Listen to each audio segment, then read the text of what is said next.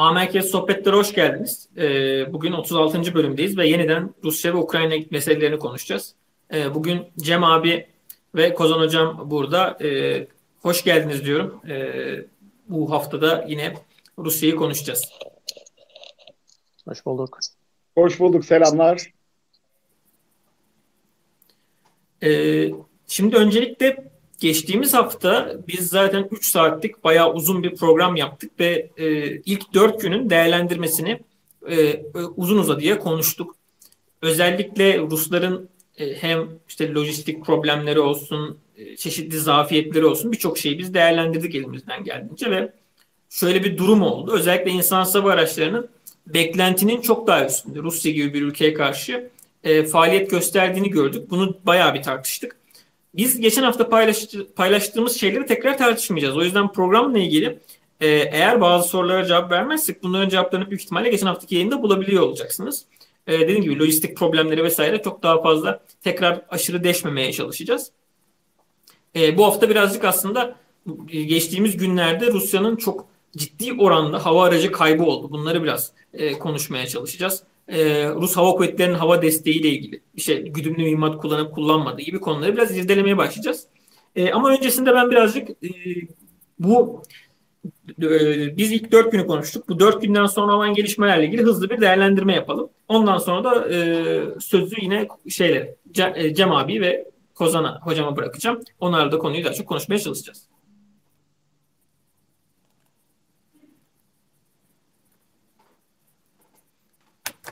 Evet. Şu anda ekrana geldiği üzere özellikle Rus ordusunun ilk 4 günden sonra daha şiddetli bir bombardıman yaptığını görüyoruz.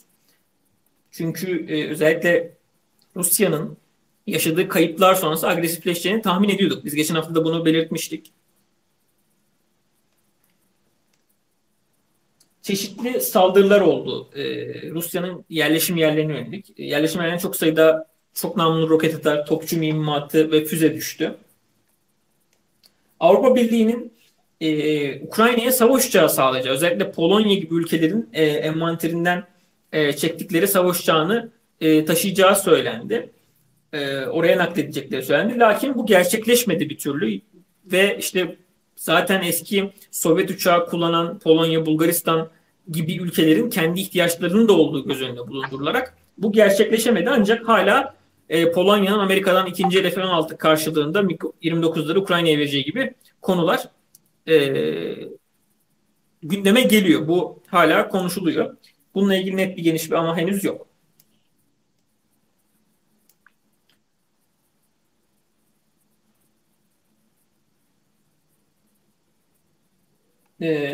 Yine TOS 1A çok namlu roketler sistemlerinin bölgeye gittiğini gördük.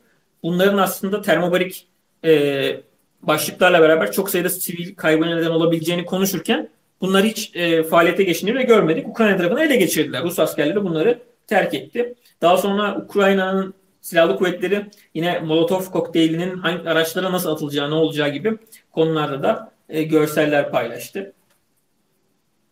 Bu da Ukrayna'ya yapılan bombardımanlardan biri. Ülkelerin destekleri Ukrayna'ya yönelik devam etti. Lüksemburg'un 100 adet tank savaş silahı göndermesi gibi. Harkov'un misket bombalarıyla vurulduğu söylendi. Bu da paylaşılan bilgiler arasındaydı. Rusya ve Ukrayna arasında diplomatik müzakereler başladı ancak müzakerelerden bir sonuç alınamadı. Ve düşürülen çok sayıda hava aracı olduğundan bahsetmiştik. Bu videoda da yine Mi-35 helikopterinin düşen görüntüsü olduğu belirtildi. Öyle paylaşıldı bu görüntüde.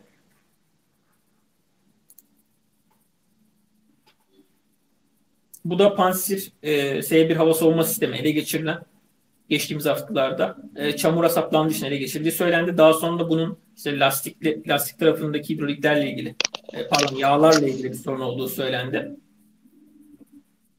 Ve Ukrayna'nın ünlü çiftçi traktörü, bunlar çok sayıda zırhlı araç, hava savunma sistemini kurtardı mı, ele geçirilenleri çekti mi desek nasıl olur, daha doğru olur bilmiyorum ama çok sayıda hava savunma sistemini traktörle beraber Ukraynalılar envanterine kattı. Bu da TB2 ile vurulan görüntülerden biri, TB2'nin vurduğu Rus askerleriyle ilgili Bu da lojistik unsurları özellikle hedef aldığı gözüküyor. Rusya'nın yaşadığı lojistik sıkıntılarla ilgili önemli bir ipucunu da bize veriyor. Yine vurulan sivil yerleşim yeri haberi var.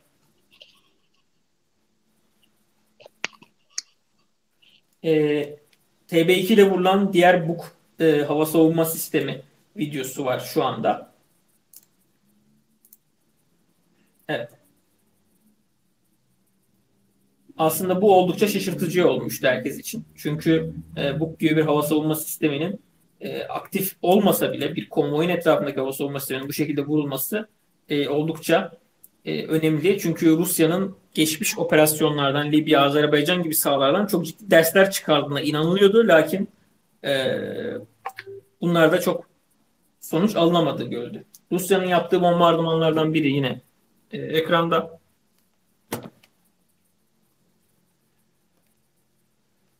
Rusya Savunma Bakanlığı tabii yine taarruz helikopterlerinin kullanımına yönelik çeşitli videolar yayınladı. Bu video önemli. Rusya'nın kendi yayınladığı videolar. Bununla beraber hassas bir şekilde hedefleri vurduklarını söylüyorlar Ruslar. Lakin bakıldığı zaman sahanın çoğu bölgesinde aslında güdümsüz roketler ile atış yapıldığı görülüyor. Ve burada Mi-28 helikopterini de görüyoruz. Sahada çok fazla görmemiştik. Daha çok K-52'leri gördük. Bu da önemli bir konuydu.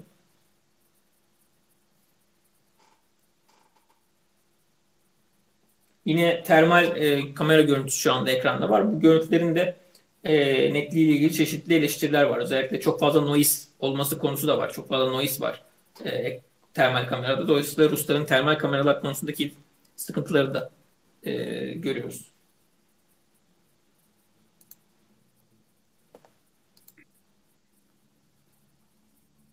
Yine bir başka bir SİHA vuruşu.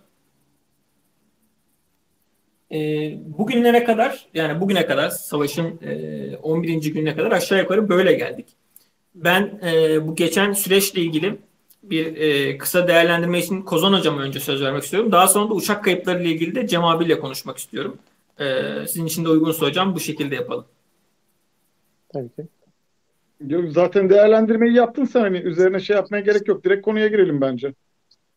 Ekstra bir şey söylemeye gerek yok. Hem Cem de şeyde konuşalım hemen. Bu noise de, tabir ettiğin şeyi de konuşalım. Hani termal kamera görüntüleri çok kötü fakat bakınca ya bunlar Çin termali gibi geliyor insana. Çinlilerin termal kameralarında da şeydir. Görüntü o kadar hızlı şey yapmaz, yenilemez kendini. O büyük ışıktan sonra bir süre şey yapıyor. Özellikle açıyı değiştiriyorlar. Görüntü daha karanlık bir yerde şey oluyor.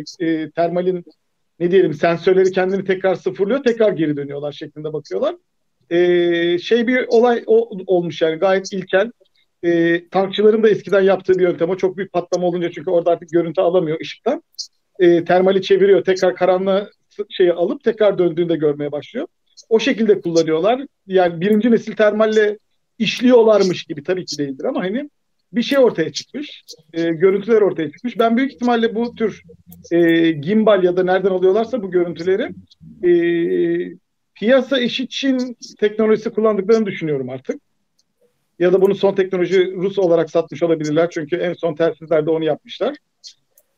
Çin'den alıp direkt olarak Rusya'ya kendimiz geliştirdik yaptık diye satmışlar. Benim dikkatimi bu çekiyor şu anda.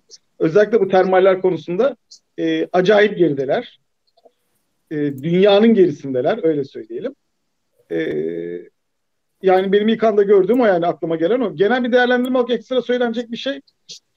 Denizde yoklar. Hani denizden herhangi bir şeyde bulunmuyorlar. İlginç olanı denizden hani topçu atışı yaparak yumuşatma falan gibi herhangi bir şeye de girmediler. Odessa'da en son bugün şey vardı ama onun devamı gelmedi henüz. Daha netleşmedi o. Acaba çıkarma mı yapacaklar diye bir şey çıktı. Henüz daha onun da teyidi gelmedi. Çok ekstrem bir şey görmüyoruz yani şu anda. Hani bir Rus aktivitesi görmüyoruz şu anda denizde. Havada zaten birazdan konuşacağız. Benden bu kadar yani. İlk anda söyleyecekler. Havaya girmeden önce ben şey söyleyeyim. Gece yoklar adamlar. Yani gece herhangi bir operasyon, harekat düzenlediklerine dair hiçbir şey görmedik, duymadık. O kadar kayıp verdiler. Yakalananlar oldu işte. Hem canlı hem de araçlar. Hiçbir yerde gece görüş gözlüğü veya benzeri bir şey görmedik. Doğru düzgün hiçbir tüfeğin üstünde yine termal veya işte gece görüşle ilgili bir nişangah görmedik. Adamlar gece yoklar. Muhtemelen de zaten bu kadar kayıp vermeleri de gece oluyor. Çünkü Ukrayna Özel Kuvvetleri'nde bildiğim kadarıyla gayet ciddi bir hani gece görüş kabiliyeti hem silahlarında hem de kişisel olarak, gözlük olarak mevcut. Bu baskınların büyük kısmı bence gece oluyor. Ayrıca Javelin'ler atıldıktan sonra da biliyorsun şeyi onların termal olarak kullanılabiliyor. Evet, doğru. Yani aynen 1000 öyle. Tane kamera termal vermiş oldular. Kesinlikle. Büyük bir avantaj o yani. Ya evet yani o aynen hani yani bitti attın hani yeni mühimmat yok ama gene de termal olarak o termal gözlük evet. olarak yani şey olarak kullanabiliyorsun nişangah olarak. Çok başarılı o yani. Kesinlikle. Hı? Şimdi savaşın yani 10. gününde neyse. Buyurun hocam siz şey yapın ben ondan sonra geçeceğim buraya. Yok ben de onu şey yapacaktım zaten söyleyecektim. Bir günde nasıl 10 uçak kaybetti bunlar hani bir tılsım mı var bunun diye onu bir Cem'e soracaktım ben de özellikle. Tılsım mı var bilmiyorum ama bir tuhaflık olduğu kesin. Yani yani iki ihtimal var. Birincisi aşağıda yani kara kuvvetlerinin kaybı arttıkça işte siz daha önceki konuşmalarınızda da bahsetmiştiniz. Hava kuvvetleri daha agresif bir şekilde saldıracaktı. Ya ona denk geldik ya da belki de işte Ukraynalıların planlı gayet güzel hazırlanmış bir tuzağı da olabilir. Yani belli bir bölgede kendilerini ortaya çıkartıp o bölgeye hava desteği çağırıp onları da işte hazırda tuttukları MPS'lerle düşürmüş olabilirler. Yani planlı bir şey oldu şuradan belli. İlk kez doğru düzgün adamların bir muharebe arama kurtarma harekatı da oldu. Gelen helikopterleri de indirdiler. Yani personelini bile kurtaramayacak duruma getirdiler orada. Yani o çok acı bir şey. Hani uçak kaybedilir. Ama hani kaybettiğim bütün uçakların personelini orada bırakmak o bence daha büyük bir kayıp. Yani çünkü bundan sonraki harekatlarda pilotların şeyi azalıyor. Morali azalıyor. İşte kendi kuvvetine olan güveni azalacak. Yani o malum hani Amerikalı'nın birazcık da tabii hani Hollywood'un da etkisiyle bir şey var ya geride kimseyi bırakmayacağız. Hı. Adam çünkü Afganistan'da da yaşadılar. Yani normal Black Hawk'u gönderdiler, kaybettiler. Onun üstüne Chinook'u gönderdiler. O da kayboldu. Ama adam göndermeye, helikopter göndermeye devam ettiler. Ruslarda böyle bir şey şu an için yok. İlk denemelerinde de zaten dediğim gibi helikopterleri indirdiler, bıraktılar. Helikopteri de kaybettiler. Aynen öyle. Aynen. Yani o da personel için şey, moral bozucu bir şey. Gittikçe risk almaya başladılar. Yani şu görüntü çok enteresan. Ya evet ama o hala şeyde tartışması çok. Evet. Ya yok ben mi? Biraz çapraza düşse adamın üstüne düşecek zaten. Atışın neredeyse şeyde. Adama doğru gidiyor çünkü helikopter. Hani ne derler ona? Oyun falan diye de çok mevzusu döndü ama şeyde yaptılar. Lokasyonu işte o uydu görüntüleriyle eşleştirdiler. Kiel yakınında bir yer. Hani nasıl bir planlama ya da nasıl bir bildiğin prodüksiyon yapmışlar adamlar. Drone'la şeyi çekiyorlar. Helikopter düşürmesi şey çekiyorlar. Reaksiyon süresi kalmıyor yani. Ateşliyor. Bir saniye evet, sonra çıkıyor evet. Zaten. O kadar yakında ateşliyor ki. Aynen. Helikopter tepki vermemiş. Ne pozisyonu değiştiriyor, ne flare atıyor. Hiçbir şey yok. Yani görüyor. Bir saniye sonra zaten çarpışma oluyor ondan sonra da. Yani yani helikopterler için özellikle çok büyük tehdit ya menfezler. Hani şeyde en azından hani DİRCM hani şeyde Rus kuvvetlerinde mevcut olsa da onun ne kadar güvenilir, ne kadar çalıştığı hala muamma. Çoğu helikopterlerinde hala yok zaten. Kesinlikle yok. Aynen. Abi bizim helikopter HEXIS sistemi gibi bir sistemleri de yok bildiğim kadarıyla değil mi? Bölük pörçük var. Yani hani bizdeki gibi komple hem frekans karıştıran işte hem kızılötesine karşı işte İRCM kullanan ya da işte ne bileyim çapfleri atan bir sistemleri yok. Hani onların Mi-24'lerinde de senelerdir eski Afganistan'dan elde ettikleri tecrübeyle şey var. Bizim hani Disco Ball dediğimiz İRCM benzeri bir tane şey var. Kızılötesi karıştırıcı mevcut. Ama hani bu yeni sistem genelde Mi-8'lerde falan var. Bu arama kurtarma helikopterlerinin yanlarındaki paylonlara, uçlarına takıyorlar. Yine Mi-35'lerin şeylerde füze algılayıcı missile-borne sistemleri var. Ama eskilerde öyle bir şey yok. Yani bir de şey de eski. Şimdi flare'in ne kadar etkili olduğu da tartışmalı bir konu. Artık güncel füzelerde başlık çok daha seçici. Yani sadece ısıya ya da şeye gitmiyorlar artık. Ve şu an şey de Ukrayna'da o konuda şey oldu, hani pazar gibi. Herkes elinde ne varsa gönderiyor. Ruslardan da alıyorlar. Bu Verba mıydı onların en son geliştirdikleri? Hı hı. Geçen onun videosu vardı işte. Paraşütçülere şey yapmışlar. Konvoyunu durdurmuşlar, imha etmişler. O BDRM'lerin bir tanesinden 3 tane çıkmış Verba. Ukrayna onları da kullanmaya başlıyor. Hem onlar menzil açısından ileride hem de 3 farklı şey olması lazım. Arayıcı başlığı olması lazım. Yani karıştırmak da zor. Yani özellikle helikopterler sıkıntı ama uçakların da ne kadar tehlikede olduğunu görmüş olduk geçen gün. Yani Su-34'leri nasıl öyle kullanıyorlar, ben en büyük şaşkınlığım o. Hani o uçaklar Su-25 olsa bu kadar anlamayacağım diyemeyeceğim ya da üzüldüm demeyeyim artık. Kelimeyi seçemiyorum ama yani Su-34 niye böyle kullanılır?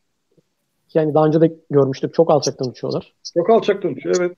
Yani kağıt üstünde şu an için şey kalmadı.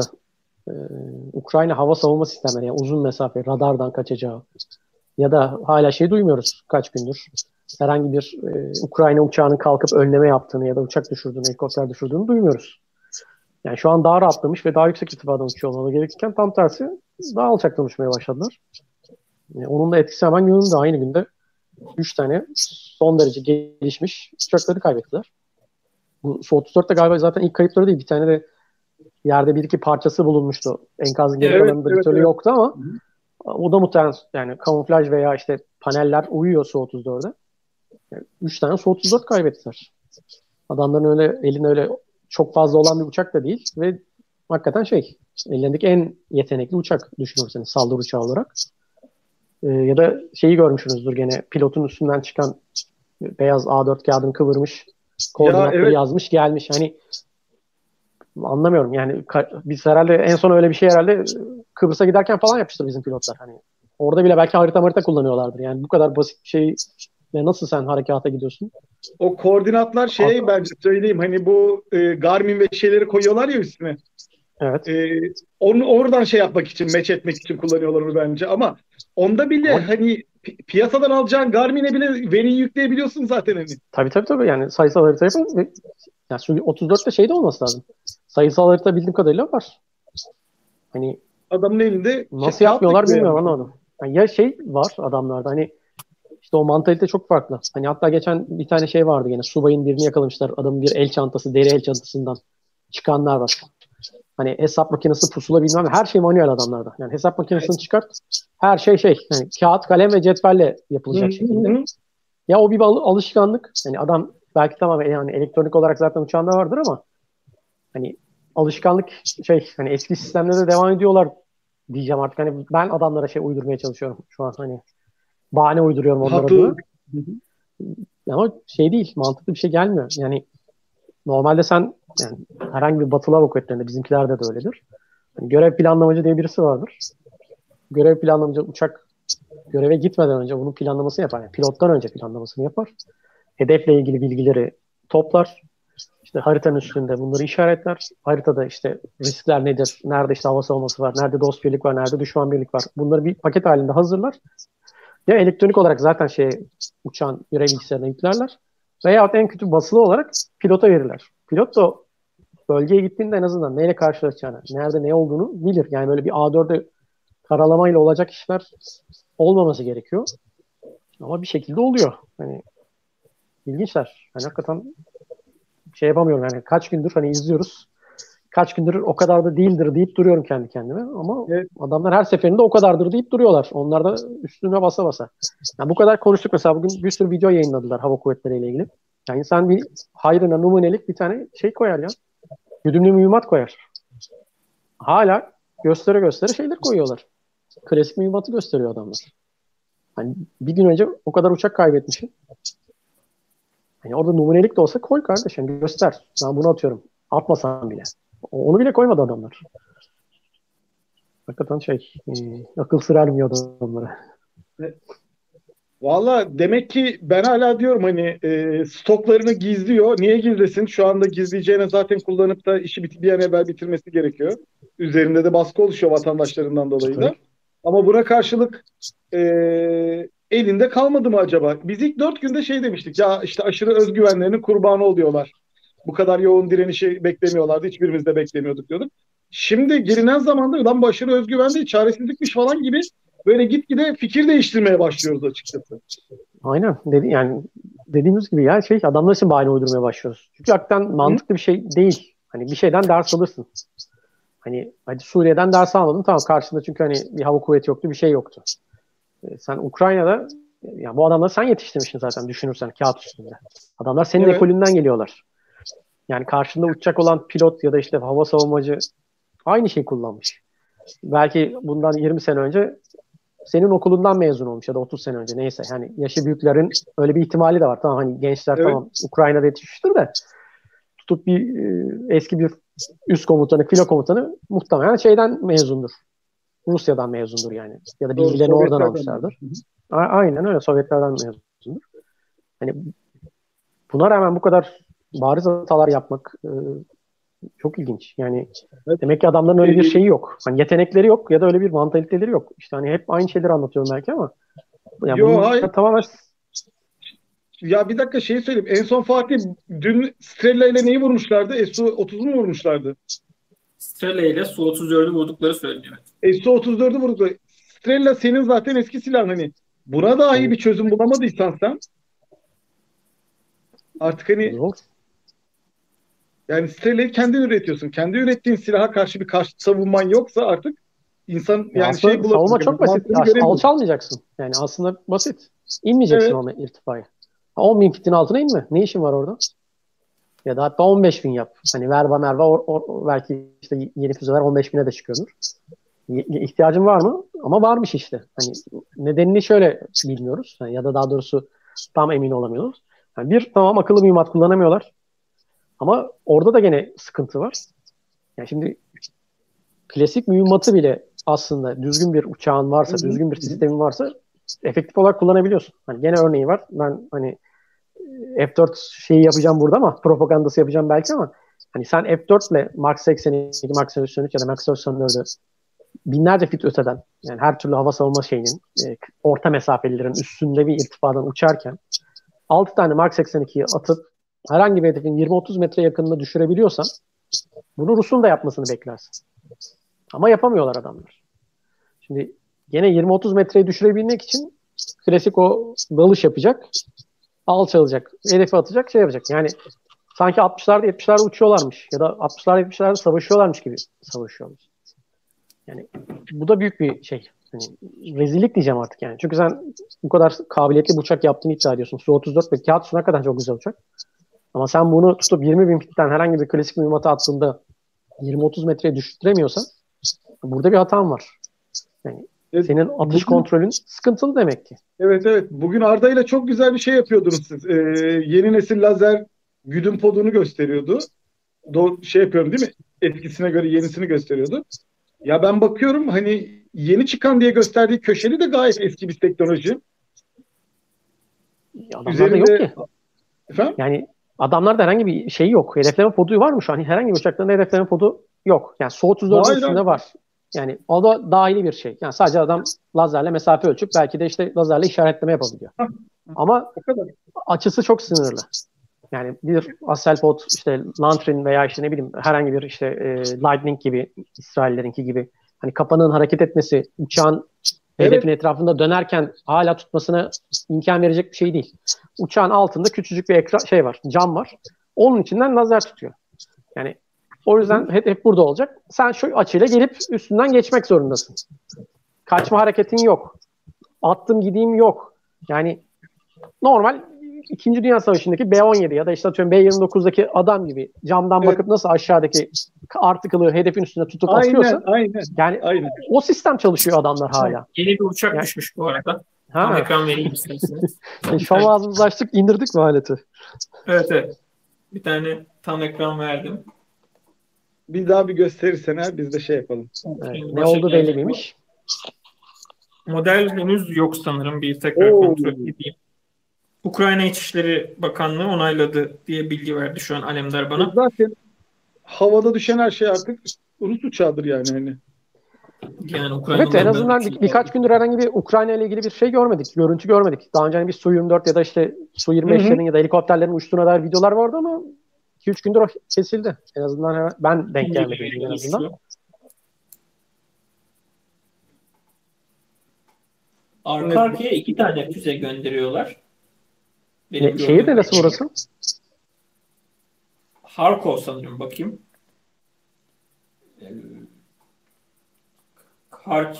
Harkov. Ya ben artık şu an şeyden de tırsarım. Yani bir Rus olarak. Dost atışı bile olabilir şu an yani. Çünkü adamlar iyice tedirgin olacaklar. Koordinasyon da yok adamlarda. Geçen şeyle konuştuk o konuyu da işte. Feridun Hocam'la konuştuk. Feridun Taştan'la. Şeye akıl sır erdiremedik. Yani bu Rusların dost atışıyla düşürmüş olma durumuna karşı da bir şey yok. Argüman yok. ETF'ler ne durumda? Çalışıyor mu? Dost düşman tanıma sistemleri. Karadeniz üstünde Su-30 düşürdü adamlar. Kendi uçaklarını düşürdüler. Evet. O konu doğrulandı mı? En son doğrulanmamış diye söylüyorum ama. Ya ben Twitter'da gerçi iki taraftan da okey diye duydum ama çok da emin değilim tabii. Hani şey yok en azından. Enkaz bir şey yok. Evet. Ama şaşırmam yani. Ama bu videoda çok bariz olarak arka arkaya 2 tane füze gidiyor. Bu Mempes evet. Bu Mempes gibi değil pek ama. Yok değil. Yani bunlar daha büyük bir şey olması lazım çünkü bildiğin alevini görüyorsun giderken. Evet. S-125 gibi bir şey olabilir belki. İşte. Ya da ele geçirdikleri panserler de olabilir. Bence o bile değil ya. Doğru. Yani olmaz değil gerçi ama. Yani Tor ele geçirdiler. Panser ele geçirdiler. İmkansız değil. Adamlar bu sekolden gelme kullanabilirler. Patlama falan da çok büyük ya.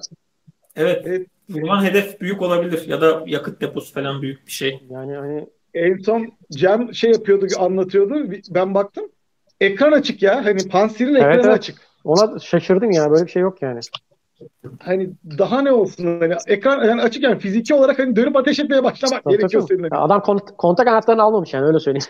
Tabii. Şeyi bile kapamamış. Atlayıp gitmiş direkt yani.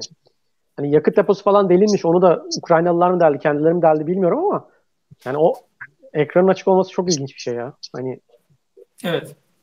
İş üstünde yakalanıp kaçmış gibi yani adam. Aynen öyle.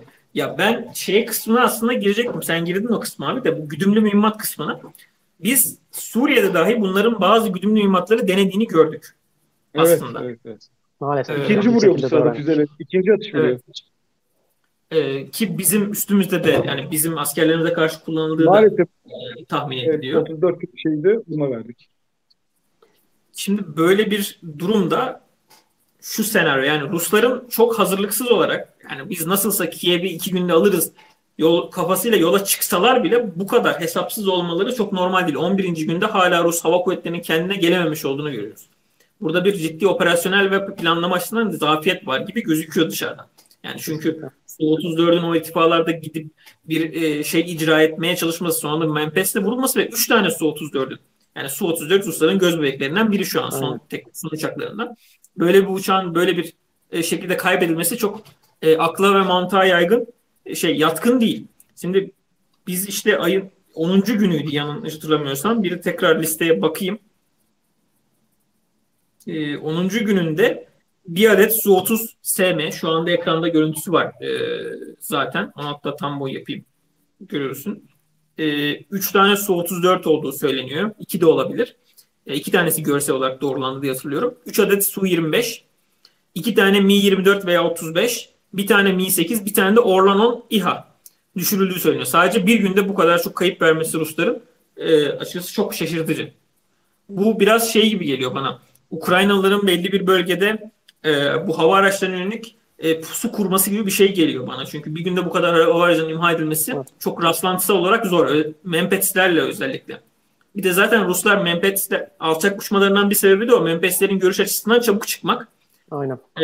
Dolayısıyla bazı işte Rus uçaklarının koordinatlarını mı ya da izleyecekleri koordinatları mı tahmin ettiler. Neye göre pusu kurdular bilmiyorum ama birazcık Rusları pusuya çekmişler gibi geliyor bana. Olabilir ama mesela o bir tane Su-34 var ya havada flare atıp ondan sonra düşerken irtifası bayağı yüksek orada. Yani 2-3 gün önce bir hani adamın üstünden geçerkenkinde ciddi alçaktı. Evet. Yani orada Mempes'te seni takip etme şansın hakikaten belki de yok. Ama bu düşürüldüğü günkü irtifa bayağı yüksek. Yani orada herhangi bir ve şehrin üstündesin. Yani onlarca yerden sana füze atabilirler. Orada o kadar rahat nasıl hareket ediyorsun ya da neye güvenerek yapıyorsun? Yani çok ilginç yani. Hani senin dediğin doğru. Bence de planlı bir şey olabilir. Hani hakikaten o bölgeye çekmiş de olabilirler. Ve dediğim gibi hani sayıca en azından Memphis sayısı bayağı bir fazla ki yani bölgeye gelen herkese indirdiler, helikopterler dahil. İlginç. Yani ilginçten başka bir şey diyemiyorum. Çünkü hakikaten izah gelmiyor, mantıklı bir şey gelmiyor. Hı-hı. Hani bizde de kullandılar. Tamam, belki şey de olabilir şu an. Şimdi bölgede anladığım kadarıyla yani videolardan izlediğimiz kadar hava kapalı. O yüzden lazerle işaretleme yapamıyor olabilirler. Ama senin GPS güdümlü mühimmatın da var. Onu da kullanabilirsin. Tabii GLONASS güdümlü şeyleri var bunların. Kullanabilir. Onu da geçtim. Şeyleri de var. İşte bizim Popeye tarzı Man in the Loop olabilecek. Yani ya da Maverick gibi düşünün. İster termal ister kamera güdümlü mühimmatları da var. Hani füze gibi. Hani onları da daha yüksek irtifadan atıp kullanabilirler. Onlarla da ilgili herhangi bir şey görmedik. Yani bir tek gördüğünüz... Abi senin daha demin bahsettiğin videoyu tam ekran verdim. Evet. Bu işte altta podu var. Alan Seagin podu var. Kanatta da var aynı şekilde. O Su-24M var. Yani keşif versiyonu. Burada Su-34'leri görüyoruz. Gene gövde altında klasik mühimmatları var. Evet, burada klasik güdümsüz roket. Yani biz helikopterde bile neredeyse bu roketleri bırakacağız. Yani sadece terör örgütlerine karşı kullanıyoruz. Tabii ki. Ya zaten kalmadı. Yani batılı hiçbir ülkede uçaktan roket atmak diye bir kavram kalmadı ki. Evet. Hiçbir tatbikatta ya da ne bileyim hiçbir yerde bunun atışıyla ilgili bir şey görmüyorsun ki. Adamlar hala Su-34'ten onların neydi? S-4 müydü neydi? Bir daha kalınca kaç milime denk geliyor bilmiyorum da güdümsüz roketleri var. Hala Su-34'ten onu atmanın peşindeler. Onunla ilgili yani çalışıyorlar. İşte hani ben aynı zamanda maket yaparım. Kitinden de öyle bir şey çıkıyor. Çünkü adamlar devamlı taşıyorlar. Hani senin roketle ne işin? Çok affedersin. Şu mühimmatın ne olduğunu hatırlıyor musun? RD-33 olması lazım. Yani Amerikan Phoenix'in karşılığı uzun mesafeli. 4 tane taşıyor. Yanlış hatırlamıyorsam 200 kilometrelik bir menzili var o füzenin. Hı-hı. Bayağı uzun menzilli. RD-33 dedi, hatırlıyorum ama istersen bir Google'dan bak da yanlış söylemeyeyim sana. RD-33. AWACS vurmak için yaptıkları. AWACS değil de bu bildiğin ya F-14'te kullandıkları Phoenix'in muadili gibi düşünün aslında. Evet. Ama hani RD-33. Değil mi? Evet. Kızılötesi de yarattı güdüm diyor. Aynen. Yani MiG-31'in radar da çok güçlü zaten. Çok uzun mesafelerden hedefi tespit edip çok uzun mesafelerden gene önleme için kanatta da gene öz savunması için kısa menzilli var. Kısa güdümlü füzeleri mevcut. Yani koca görüntüdeki akıllı mühimmatlar bunlar sadece. Başka hiçbir şey yok. Yani bu uçakta muhtemelen bence bekliyor orada. Nöbette bekliyor. Hani eşlik ettiğini zannetmiyorum. Çünkü uçuşta değil uçak belli. Personel yok, bir şey yok. Evet. Abi Su-34'lerden Rus Hava Kuvvetleri'ne tahmini kaç adet olduğunu hatırlıyor musun? Yani çok uydurmayayım şimdi ama hani öyle 70-80'i falan bulmamıştır herhalde büyük ihtimalle. Daha az olması lazım. Ben sanki 40 küsür tane diye hatırlıyorum. Olabilir. Yani azdır. Çok fazla değil. Yani o yüzden zaten büyük kayıp düşünürsen. Elindeki 40-50 ya da tut ki 60 olsun. 3 tanesini vurdun. %5'i gitti yani. Tek bir hareket. Bakımda olanı var. Olanı tabii var. Ki onları saymıyorum bile. Aynen. Bir de yani koca Rusya. Hepsini de buraya getirmedi bu adam sonuçta. Gerçi o düşenin üstündeki eğitim filosunun muamele miymiş? Öyle bir şey de vardı. Galiba Arda paylaşmıştı gene. Yani adamlar nerede ne bulduysa getiriyordu olabilirler tabii. Öyle. Şu anda bugün vardı sivil kamyonlar bilmem neler yapıyordu. O hakikaten yani artık kötü konuşacak rezillik yani. Ya senin koskoca Rus ordusunun elinde kamyon mu kalmadı yani? Gidip sivilden üstüne Z'yi yapıştırıp damperli kamyon getiriyorsun trenlerle. Hani akıl sır ermiyor yani. Ya şeyin peşinde. Lojistik olarak kabus yaratacak yani o kamyon ya. Hani. Tabii standart değil bir şey değil. Orası ayrı. Hani Z'yi çizmemiş olsa diyeyim ki hani sivil gibi takılacak. Vurulmaktan kaçmak için yapılıyor. E sen üstüne Z'yi de yazdıktan sonra hani öyle bir davan da olmayacak. Artı şeyi de yani zaten gerçi şeye de uydukları yok adamların biliyorsunuz hani ambulansla mühimmat taşıdıkları da ortaya çıktı sonuçta da. Hani sivil araçta senin mühimmat taşıman da risk. Çünkü hakikaten bu sefer kazalara ya da kaza derken hani her sivil araç bu sefer tehdit olarak gözükecek. Başkalarının da canını yakacaksın yani. Gerçekten sivil olanlar da bu sefer hedef haline getirmiş olacaksın. Yani sen anlamıyorum yani şeyin savaş bölgesine sen nasıl sivil araç getirirsin yani. Hiçbir şeyin mi kalmadı? Ne yapacak şimdi şeyler mi? Airfloat'tan uçak mı getirecek bu sefer şimdi? Hava kuvvetleri ne yapacak? Aynı mantık yani. Kargo uçakların bitti. Şeyleri getireyim. Airfloat'tan uçak mı getireyim olacak yani? Ya orada da ne kadar şey var belli değil. Airfloat'un şeyi de bayağı bir Avrupa ve ABD kökenli uçaklar var. Onların da yedek parça sorunu oldu. İşte bir haftadan fazla uçamayacağını söylüyordu Rus kaynakları. Tamam o da bütün uçuşları durdurdu zaten. Evet 8'i itibariyle dış uçuşları iptal etti zaten. Evet. Hani içeride yani. Bir süre idare eder ama sonunda o da bitecek. Hani onu da niye yaptı bilmiyoruz. Hani millet bir yerlere gitmesin diye mi yoksa hakikaten uçakların hani şöyle falan ömrünü içeride değerlendirmek için mi? O da ayrı bir tartışma. Şöyle yabancı kreditörlü şey olduğu için onların Türkiye'ye dahi gelse yabancı kreditör ben bu uçağa el konulmasını istiyorum dediği zaman tutuyorsun. Anladım. Yani uçağa öyle bir derdi var. Örneğin yani. Yoldan geri dönüp de şeye inen uçak Türkiye'ye bir uçak indi. Verona seferi deniliyorsam eğer. Verona seferini iptal edip Türkiye'ye indi. O önce izin verilmedi dediler. Sonra da diyorlar ki hayır havaya kalkmış bir uçağa izin hani inemezsin sen denmez hani. Ama indiğinde uçağın tutuklanacak borcundan dolayı şey veren firma anlaşması iptal ediyor ve uçağın tutuklanmasını istediği bilgisi verildiği için dönüp Türkiye'ye inip tekrar ondan sonra geri gittiği söyleniyor. O zaman işleri zor, hakikaten zor. Yani şey çünkü bir sürü uçakları da kiralık uçak çünkü. Tabii. Yani. Sözleşmeleri... Birçok hava yolu öyle uçuyor. Yani herkes öyle uçuyor tabii.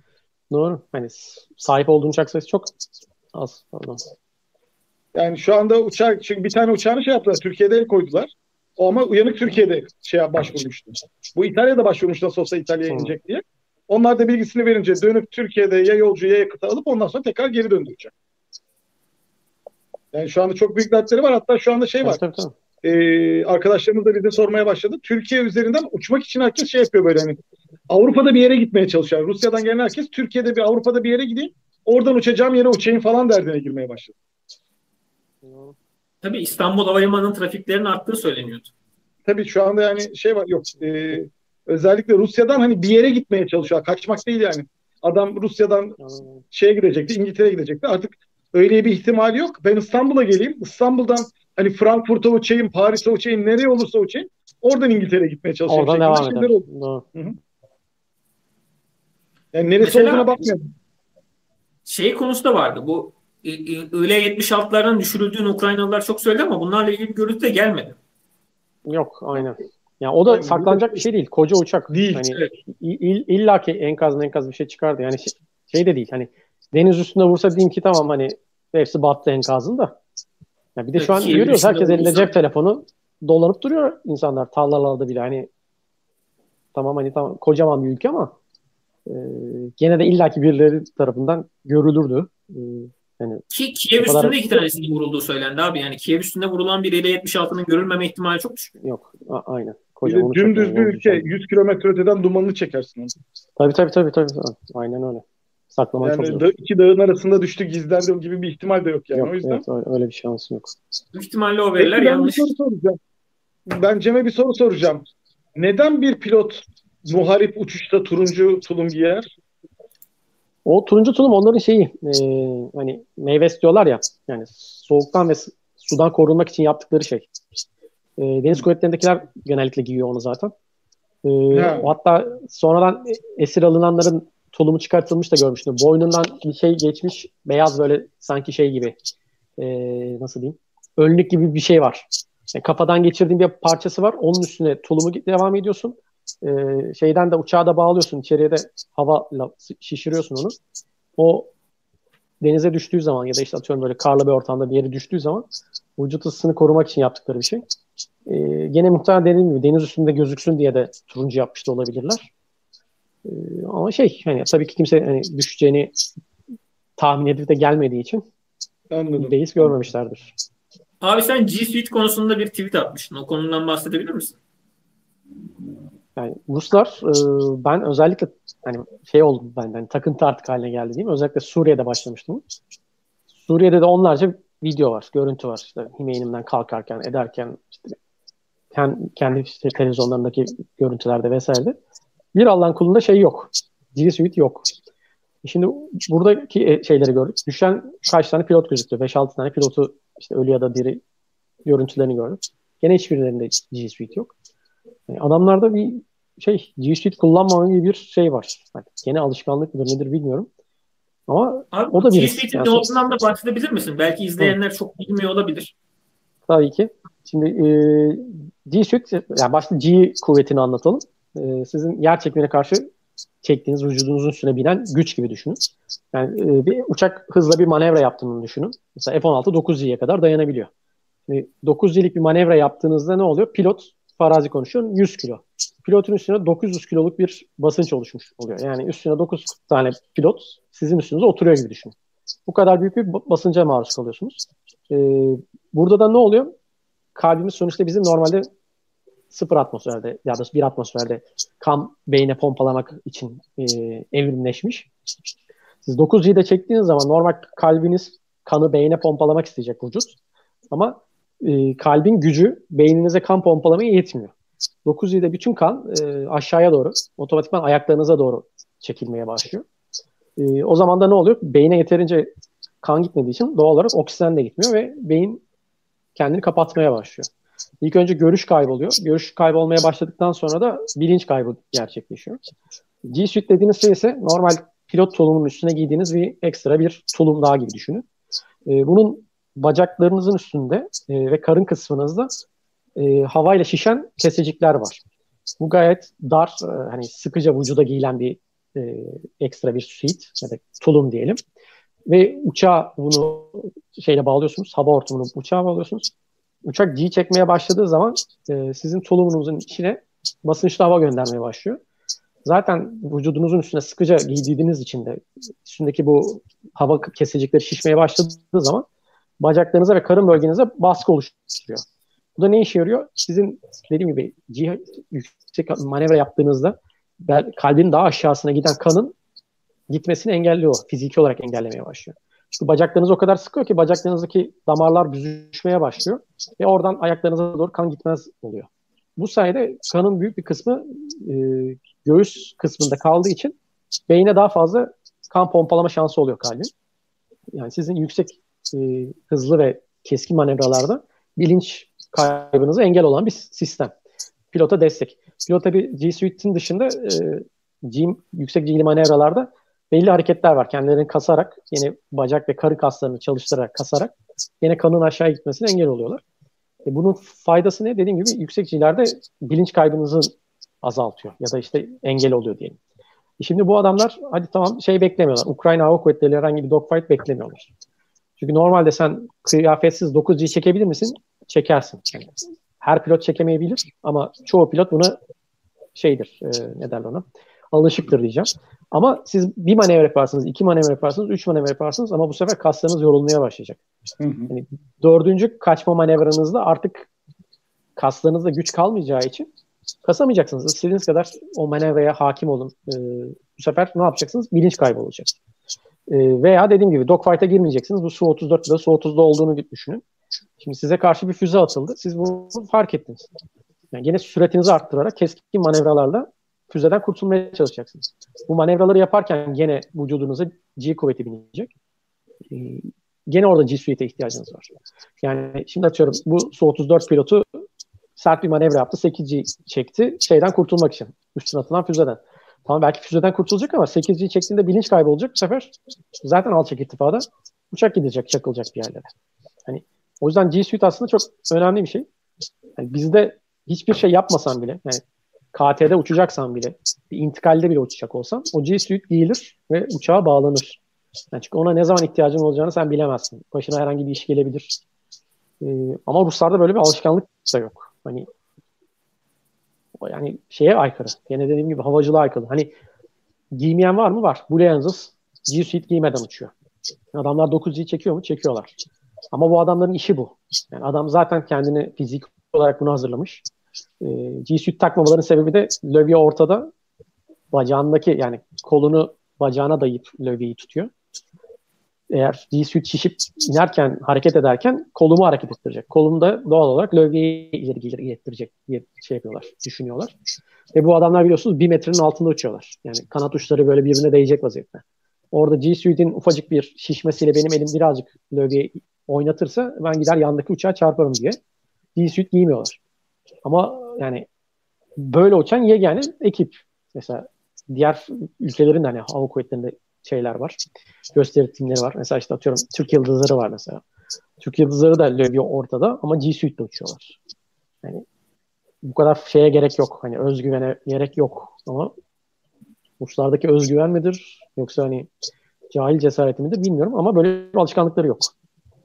Büyük ihtimalle artık. Ve şey de değil. Hani zor bulunabilecek bir ekipman değil. Yani sizin zaten zati şey, ne derler ona? Normal tulumunuz ya da işte kaskınız gibi size ait olan kişisel eşyanız bu. Yani botunu giymekten üşenipten bir farkı yok benim gözümde G-Suite'ine. Hani o sizin aslında üniformanızın bir parçası. Onu giymeniz gerekir ama adamlar giymiyorlar. Hani çok abi sence bu bir tercih mi yoksa Rus Hava Kuvvetleri'nin tamamı mı bu şekilde? Ya artık tercihi geçmiş olması lazım çünkü ben hakikaten şey görmedim yani. Yani ne Suriye'de ne de şu anki Ukrayna'da o kadar video var. Personel gösteriyorlar. Yani numunelik yine birinde görmedik. Yani ben hatta birkaç tane kitap aldım yine işte son zamanlarda hani içinde Suriye'deki hava muharebeleriyle ilgili kısımlar olan. Orada ekiplerle de gene fotoğraflar var. Gene hiçbirinde yok. Mesela şeyi gördük. Suriye'de ne yapıyorlar? Açık renk, krem rengi böyle işçi kıyafeti gibi tulumla abiler uçağa binip gidiyorlar. İşte burada düşenleri gördük. Abi gene tulumları giymişler. Üstüne montunu geçirmiş. Giymiş. Hani bir tek Su-30'un personelinde işte özel bir kıyafet vardı. O da Deniz Kuvvetleri'nin personeli olduğu için. Adam Kırım'dan kalkacak, deniz üstü uçacak. Hani belki onlarda bir zorunluluk olabilir adama. Ama ondakindeki de G-Suite değil. Yani o sadece kendini şeyden, soğuktan ya da işte denize düştüğündeki ısı kaybına yani adam şeye girmesin, hipotermiye girmesin diye kullandığım şey. Yine bir G-Suite değil yani onun şeyi. Hani bizde de mesela meyvesi vardır. Meyvesi giyersin. Üstüne gene G-Suite'ini giyersin. Yani hatta Amerikalılarda G-Suite şimdi şeye bile geldi. Göğsünü kaplayacak şekilde. Yani bizdekiler karında biter. Artık yeniler göğsü de kaplıyor. Bir orayı da sıkıştırıyor ki aynen. Yani daha da kanın aşağı gitmesine engel olmak için. Yani şey değil yani tercih meselesi olacak bir şey değil benim nezdimden. Yani şey gibi emniyet kemeri gibi düşünün. Hani emniyet kemeri bir tercih midir? Arabaya biniyorsan bir zorunluluktur aslında. Yani birazcık kendini düşünüyorsan ya da işte birazcık bilincin varsa. Ama yok. Hani ve gören hani varsa da lütfen beni etiketleyip paylaşsınlar Twitter'da. Merakla bekliyorum çünkü hani. Hakikaten yok adamlar da giymiyorlar. Aynen öyle. Ben bir şey sormak istiyorum.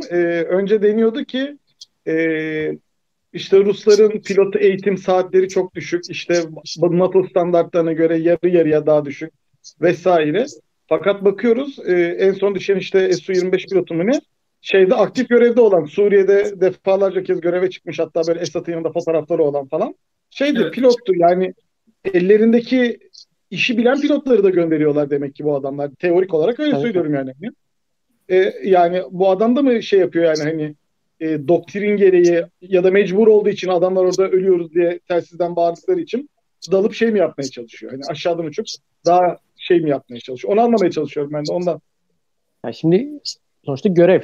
Hani tabii ki bir disiplinleri var sonuçta. Yani bir emir alıyorsa adam gidip şurayı bombalayacaksın diyorsa da orayı bombalayacaktır. Yani orada bir sıkıntı yok. Ama sıkıntı şu. Sen bombalamak için adama yeterli mühimmat vermezsen, yeterli mühimmattan kastım hani uzak mesafeden başarılı yani keskin bir şekilde verecek bir akıllı mühimmat vermezsen adam elindekiyle atmaya çalışacak. Yani bizde de Allah korusun hani bir savaş durumunda şimdi bizim F-16'mız işte HGK'da atar, işte Ceylan'da atar, GBU'da atar ama elinde bu envanterinde kalmazsa, sonunda yoksa veyahut bir şekilde nedenini bilmiyoruz da tutun ki o an o üste kalmadı. Şimdi elinde Mark 82 var. Yok arkadaş, ben bu Mark 82 ile gidip o saldırıyı yapmam demeyecektir. Aynı şekilde Rus da demeyecektir. Ama zaten kötü taraf şu. Senin pilotunu o duruma düşürmemen gerekir kuvvet olarak ya da ülke olarak. Yani bir harekat planın varsa buna göre mühimmatını hazırlarsın. O mühimmatı gerekli üstlere nakledersin. Onun üstten filolarına ya da işte ön hatta getirirsin. Hani sonuçta bu da bir lojistik. Yani bunu planlaman lazım. Kafanda bir hedef şeyi olacak. Diyeceksin ki bu kadar hedefim var. İşte bu kadar hedefe bir kısmını şununla vuracağım, bir kısmını bununla vuracağım. Hani diyeceksin ki tamam, atıyorum fabrikayı vuracak diyorsun. Antonov vuracak. Şimdi Antonov fabrikasını vurmak için tamam lazer güdümünü atmana gerek yok. Koca fabrika. Üstüne git normal klasik mühimmatını bilmem kaç bin fitten salla gitsin. Yani onu yapabilirsin. Ama sen şehrin içine girdiğin zaman, şehirdeki bir binayı vurmak istediğin zaman ya işte alçaktan uçacaksın ya da akıllı güdümlü mühimmat kullanmak zorunda kalacaksın. Bu da aslında pilotun ayıbı değil sonuçta. Hani pilot tamam bunun için tecrübesi de olabilir. Ama iş, sen adamın eline gerekli imkanı vermezsen adam ne yapsın? Elindekiyle en iyisini yapmaya çalışıyor. O da olmuyor. Ha, yine eğitimle ilgili zaafları yok mudur? Bence kesin vardır. Şimdi hani o kadar hani Rus Hava Kuvvetleri'ne hakim değilim ama hani iyi kötü dergide okuyan, hani yabancı yayınlara falan da bakan ya da işte ne bileyim yazıları okuyan bir insanız. Sizler de öylesiniz. Şimdi hiç Rus Hava Kuvvetleri ile ilgili büyük bir tatbikat, yani büyük bir tatbikattan kastım şu, hani bizim Anadolu Kartalı Red Flag veya işte atıyorum Kanada'daki neydi, Maple Flag mıydı? Hani o tarz. Ya da şeydeki Almanya'daki daha çok şey hava savunma sistemlerine karşı olan, yanlış hatırlamıyorsam Elint miydi neydi? Tatbikatlar var. Hani NATO'nun evet, düzenli ya da işte Yunanistan'ın şu an işte kaç senedir yapmaya çalıştığı ya da yeni geliştirdiği o tatbikatları. Hani buralarda sen kendi pilotuna farklı hava savunma sistemlerine karşı, farklı tehditlere karşı eğitim veriyorsun, alıştırıyorsun. Hani bazı şeyler artık kas hafızasına dönüştürmeye çalışıyorsun. Yani sen bir şeyi daldığın zaman, bir hedefe daldığın zaman o arada kafan artık şeyi aramayacak. Hani orada füze var mıydı falan düşünecek duruma gelmemen lazım. Sen o işleri otomatikman yapacaksın. Yani o seviyeye taşıman lazım. Yani Suriye hep tecrübe onlar için ama Suriye'de böyle bir tehdit yok ki adamların. Yani tehdit olmadığını biz de gösterdik aslında. Yani biz de adamların uçağını düşürdük. Adam hiçbir farkında bile değil vurulduğunu büyük ihtimalle o an için. Yani çünkü öyle bir kafasında şey yok. Tehdit algısı yok. Hani sonuçta iki kişilik bir pilot şeysin, uçaksın. Hani birisi etrafa bakar, bir şey olur. Yani sonuçta attığın füzenin dumanını görürsün. Ne bileyim hani bir şey olur ya da bir şey hissedersin. Önlemini alırsın falan. Şimdi Su-24 aslında onlarınki bildiğim kadarıyla bir de modernize Su-24. Hani kötü değil. Muhtemelen üstünde belki şey bile olabilir. Füze ikaz sistemi vesaire bile olabilir ama evet, vuruluyorsun. Ya da işte ne bileyim hani bugün işte Kanel'le de konuştuk. Ben hep şey düşünüyordum daha önce Rus uçaklarıyla ilgili. Yani ben sonuçta uçakların fiziki olarak severim. Hep söylüyorum. Hani Flanker neyse Phantom neyse Flanker da benim için 3 aşağı 5 yukarı aynıdır. Yani gerçekten çok zarif güzel uçaklar ve kağıt üstünde de iyi uçaklar. Yani hem manevrasıyla hem kabiliyetleriyle hem motoruyla vesaire. Geriye dönüp bakıyorsun Rus uçaklarıyla batılı uçaklar arasında bir sürü hava muharebesi olmuş. Yani çeşitli ülkelerde. Ve her zaman için üstünlük batı tarafında. Biz buna eskiden ne diyorduk? Diyorduk ki kullanıcı kötü. Şimdi Arap doğru düzgün uçamıyor, İsrail'i hallediyor diyorduk. İşte ne bileyim Hindistan-Pakistan savaşı oluyor. İşte Pakistanlı Hintli'ye belki işte atıyorum F-104'le üstünlük kurabiliyor. Ya da yine gidip Pakistan F-16'ları bayağı bir Rus uçağa gittiler, düşürdüler. Afganistan savaşında sınırı geçen, hiç acımadılar. Bayağı bir uçak indirdiler onlarda.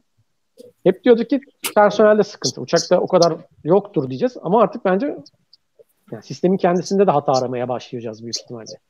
Yani çünkü pilotun bu kadar kusurlu olma şansı artık bir yere kadar. Hani Rus da mı kusurlu? Tamam Arap eğitimi azdı, uçuşu azdı işte vesaire dedik. Bu Rus bir de adamın dediğin gibi elindeki en iyi pilotlar. Yani genç çocuklar değil farkındaysanız. Yakalanların hepsi yaş ortalaması yüksek. Hani iyi kötü Suriye'den geçmiş, pişmiş ya da işte hava kuvvetlerinde belli bir tecrübe, yani ölen hatta mayor, yani mayor'ına binbaşı mı oluyor, yarbay mı oluyor işte. Hani rütbesi o seviyede bir adam. Hani çömez değil bu adamlar. Ama bu adamlar bile bir yere kadar kendilerini koruyabiliyorlar. Ya da yine abi, yanlış hatırlamıyorsam şey vardı. İsrail de bir dönem MiG kullanma şeyine sahip olmuştu. Araplar nereye geçirdiklerini incelemişlerdi vesaire. Tabii tabii. Mesela MiG-23 var adamlarda. MiG-23'ü çok sevmişler. Yani kağıt üstünde şey olarak yani akselerasyon, işte irtifa alma vesaire de F-16'dan üstün bir alet. Ben ama bunu şeyde dinledim. Radar zayıf. Yani elektronik kısmı zayıf, bilmem ne zayıf ama birebir de dogfight'a girersen yani MiG-23 aslında şey değildir. Yani dıştan bak öyle çok kıvrak bir uçak değildir. Ama dediğim gibi hızlanması, işte irtifa alması, manevrası şey değil. Yani F-16'nın ya da işte F-15'in altında kalan bir uçak değil. Yani menzili kısadır. Bir F-14 pilotu var. Cem belki sen de takip ediyorsun. Amerikalı bir F-14 pilotu var. Şey yapar. Yaşlı, emekli. Top Gun'da falan da zaten eğitim pilotu olarak görev yapmış. Las Vegas tarafında bir şeyde, Nevada tarafındaki bir üste Rus uçaklarını hemen edindikleri bütün Rus uçaklarını deneme için bir şey kurmuşlar. Eğitim amaçlı. Orada işte MiG-21 ile ilgili uçak işte falan şeklinde MiG-23'te şey yapıyorlar. O zaman da şey motorlu söyleyebilirim. Pratt Whitney eski motorlu F-14 A'larda. İşte önce eğitim amaçlı yan yana geliyoruz diyor. Sonra hızlanmayla akselerasyon yapacağız diye yani karşılıklı telsizden konuşuyorlar. İşte MiG-21 hızlanıyor. Bu da zaten onun etrafında böyle dönmeye başlıyordum ben diyor. Fakat MiG-23'e geldik diyor. Hızlanma dedi hani ve işte hızlanma söyledi zaten bak hızlı bu uçak diye. Biz de ne kadar hızlı ki F-14'üz biz şeklindeyiz diyor. Gaz kolunu ikimiz de tam verdiğimiz anda diyor bir yanımızdan uzamaya başladığını gördük diyor. Çünkü daha benim F-14'üm diyor. O ne TR-30 motorluydu F-30 olmasa da evet. O motorlar diyor çok yavaş akselerasyon veriyor diyor. Adam bizden böyle uzaklaşıyor. Biz böyle şaşkınlıkla onu izledik diyor. Yetişemedik diyor. F-14'le yetişemiyorum diyor hani. Ona şaşırmışlardı yani. O yüzden MiG-23'ü o pilot hep şey yapar böyle. MiG-23 iyi uçaktır diye şey yapıyor adam böyle hani reflektif olarak. Kimi zamanın için hakikaten güzel. Yani şey değil. Hani o ayarlanabilir, variable hani kanatlar sayesinde hem yüksek irtifada, yüksek süratle uçabiliyor. Hem düşük irtifada uçabiliyor. Yani biliyorsunuz yer saldırı versiyonu da var onların. MiG-27 ya da MiG-23 BN'ler var. Kötü bir uçak değil. Ama işte biz diyorduk yani dediğim gibi artık kafamda benim uçaklar değil muhtemelen artık hakikaten pilotlarda ya da daha doğrusu bir şeylik var. Hani dediğim gibi pilotun da iyiyse hani Rus pilotuysan şimdi uçağının da fiziki özellikleri iyi ama hala bir şey başaramıyorsan bir sıkıntı var. Hani sadece uçağa atamıyorsun çamuru. Sadece personele de atamıyorsun. Bu sefer o zaman ya senin taktiklerinde bir sıkıntı var ya da gerçekten eğitiminde bir yanlışlık var. Abi bence burada kombine bir zincir halinde bir sorun var. Evet. İşte bazı teknik yetersizlikler bir yerde var. Doktrinsel olarak bir sıkıntı var. Yenilenememeyi, ayak uyduramama. Onun üstüne işte kurmay tarafında belki sıkıntılar olabilir. Lojistik tarafında çeşitli sıkıntılar. Bunun hepsini üst üste koyduğun zaman genel skorda da uçak maalesef çok geriye düşüyor. Yani uçak ve pilot hani komple o hava gücü baktığımız zaman ki özellikle yani İsrail ile Arap savaşlarında da teknik olarak da İsraillerin birçok avantaj elde ettiğini görüyoruz. Yani teknik sistemler yönünden. Dolayısıyla bu adamlar hani Arap personel kötü ama Mısır ordusunu baktığınız zaman tamamen Ruslar donatıyor. O dönemki Mısır ordusu işte bu ilk antitank füzelerini biliyorsunuz kullanıyor bunlar. İsrail savaşında İsrail'e kan bayağı canlarını yakıyor. Kesinlikle. İsrail'e kan kusturuyorlar. Tank savar füzesini kullanabilen adam personelini bu kadar eğitebilen ki onlar ilk nesil böyle joystickle kontrol ettiğiniz ilk nesil tank savarlar. Bunu kullanabilen adam pilotunu hiç mi yetiştiremiyor? Tamam. Şu doğru. Arap ordularında düzeni sürdürmek sürekli iyi pilot yetiştirmek sorun ama daha Sovyetlerden yeni eğitim almış. 4 yıl, 5 yıl Sovyet eğitim almış bir Arap pilotunun da bu kadar kötü olma şansı yok herhalde. Evet işte bir şey var. Hani, ama gene işte muhtemelen hani tam pilotu eliyoruz. Uçağı da eliyoruz. O zaman hakikaten sıkıntı şeyde. Yani senin dediğin gibi ya doktrin diyeceğiz bu işi ya da taktik. Doktrin tarafında bir sıkıntı olduğunu ben düşünüyorum. Bir kere ders almıyorlar. Yani sen işte Rusya'da da görüyoruz. Eski işte İsrail-Arap savaşlarında da görüyoruz. Yani yaptıkları hatalar hep benzer. Evet. Yani ya bir şeyden insan ders alır. Yani bir kere canın yanar. Hadi tut, iki kere yanar da üçüncü kez o hatayı yapmaman gerekir artık senin. Ya da hani bir eksiklik var. Yani kesinlikle bir eksiklik var. Yani bu konuda, artık bu... Aynen öyle. Bu konuda örnek vermek istiyorum ben size. Çinlileri örnek vermek istiyorum ben size. Çinliler biliyorsunuz 1980'li yıllarda Amerikan teknolojisi akıyordu Çin'e. pek çok, hatta o yıllarda yapmaya başladıkları bağımsız uçaklar da tamamen Amerikan teknolojisi üzerine kurulu. Hatta şu anda donanmanın türbinlerine kadar Amerikan teknolojisi gibi bayağı bir zamanında zaten hala üretimi konusunda da Amerika'ya yaptıkları için şey de orada ilk olarak şu dikkati çekiyor. Amerikalıların eğitim vermeye başlamasından sonra Çin askeri birliklerinin yapılanması değişiyor. Amerika'daki gibi işte Batı standartlarındaki birlik şeyine doğru düzenlemeye başlıyorlar kendilerini. İki, en son işte bu Su-35'leri falan alacakları zaman, yani o konuda şey yaptıkları zaman, Rusya'dan almak istedikleri zaman bir kavga çıkıyor. Çıplak uçak istiyorlar. Hani kargo uçaklarına yükleyip getirmek üzere uçakları istiyorlar. O kadar ki gövde ve motor istiyorlar sadece aslında. Çünkü şeyleri şu, biz geri kalan her şeyi çöpe atıyoruz zaten diye cevap veriyorlar adamlar. Yani hiçbir elektronik aslında. Yani o kadar şey ki adam hani alıp, yani sizden bunu boşu boşuna biz satın alıyoruz hani. Biz bunları zaten çöpe atacağız. Siz bize hani uçak ve motoru verin derdindeler. Başka hiçbir şeyleri yok. Yani gövde ve motor alma haricinde hiçbir emelleri yoktu adamların. O dikkatimi çok çekmişti. Hani ulan bu hiçbir şey mi kullanmıyor bu adamlar? O zaman kendileri ne yapıyorlardı? Evet, kendileri gayet batıya daha yakın şey yaratmaya çalışıyorlar. Bir elektronik düzen yaratmaya çalışıyorlar ve hep şeydir, Ruslar neydi? Su soğutmalı faz izinli radar kullanmaya çalışır. Çinliler şey yaptı, vazgeçti bunu. Artık hava soğutmalı Avrupalılar gibi faz izinli radar kullanmaya çalışıyor. Amerikalılar gibi faz izinli radar kullanmaya çalışıyorlar. Bu hep benim dikkatimi çekiyor yani şeyleri. Sıvı soğutmalı, soğutmalı demeyeyim de. Demek ki Rus sisteminden başarılı görmüyorlar. Bu kadar basit yani. Bir de yani sistemde bir sıkıntı oldu şuradan belli. Sen şimdi atıyorum adamların uçak gemisinin ne hale geldiğini gördük. Bir Akdeniz'e getirdiler. Gemiyi az daha batırıyorlardı. Gelene kadar 2 tane uçakları düştü. Alet o kadar arıza çıkarttı ki gene gittiler. Ağır bakıma aldılar. Bakımda zaten geminin iyice yaktılar, ettiler, bir şeyler yaptı. Şimdi aynı gemi kağıt üstünde. Çin'de hiç öyle bir sıkıntısı var mı? Hayır. Adamlar canavar gibi uçak indirip kaldırıyorlar.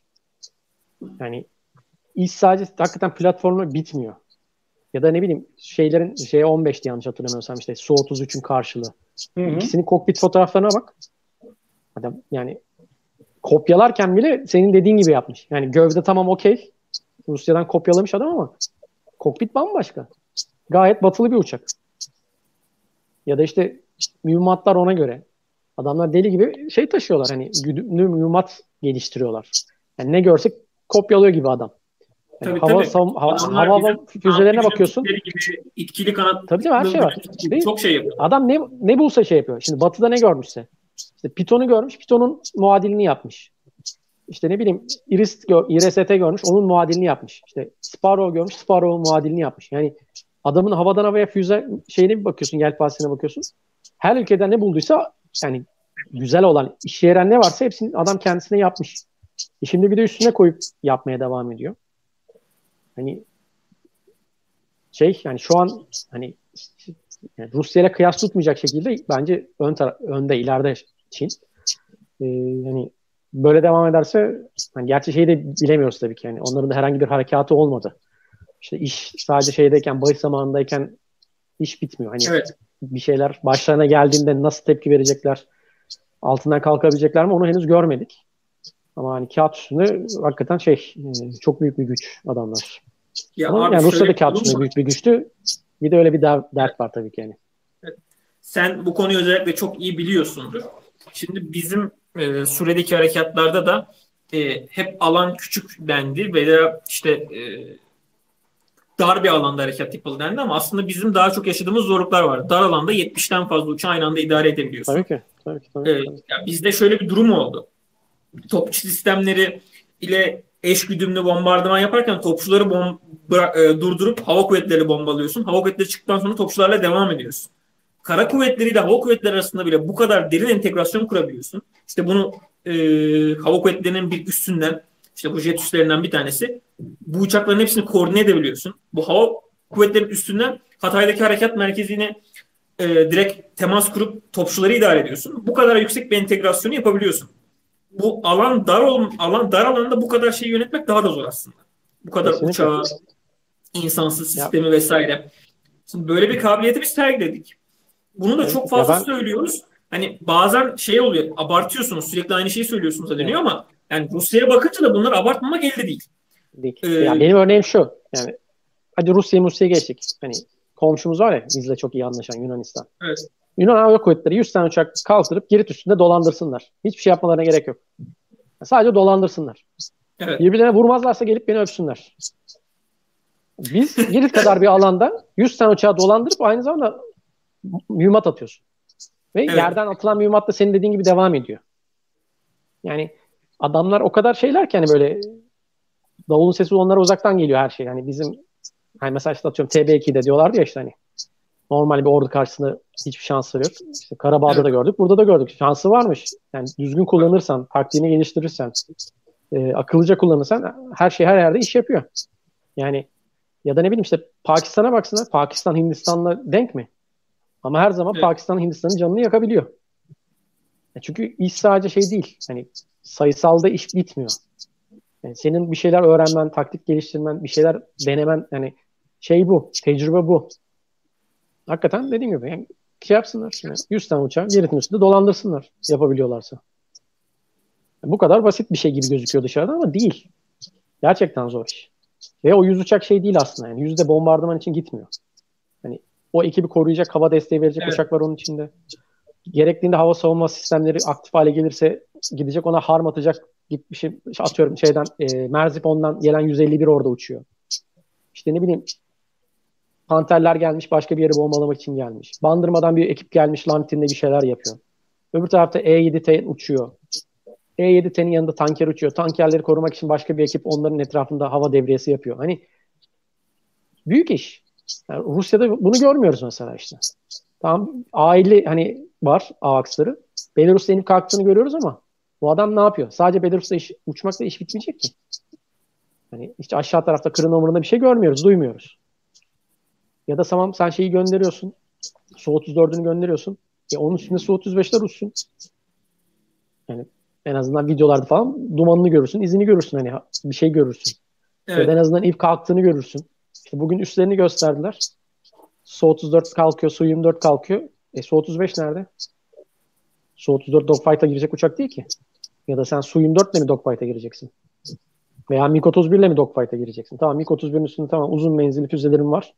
Kaçırırsan ne olacak? Yakın şeye destek verebilecek misin? Girebilecek misin? Giremeyeceksin.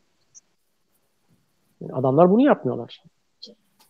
Hani işin temelde bir sıkıntıları var. Ki abi sen de şey yaparsın, görmüşsündür. Bazı Rus kaynaklarında da var bu.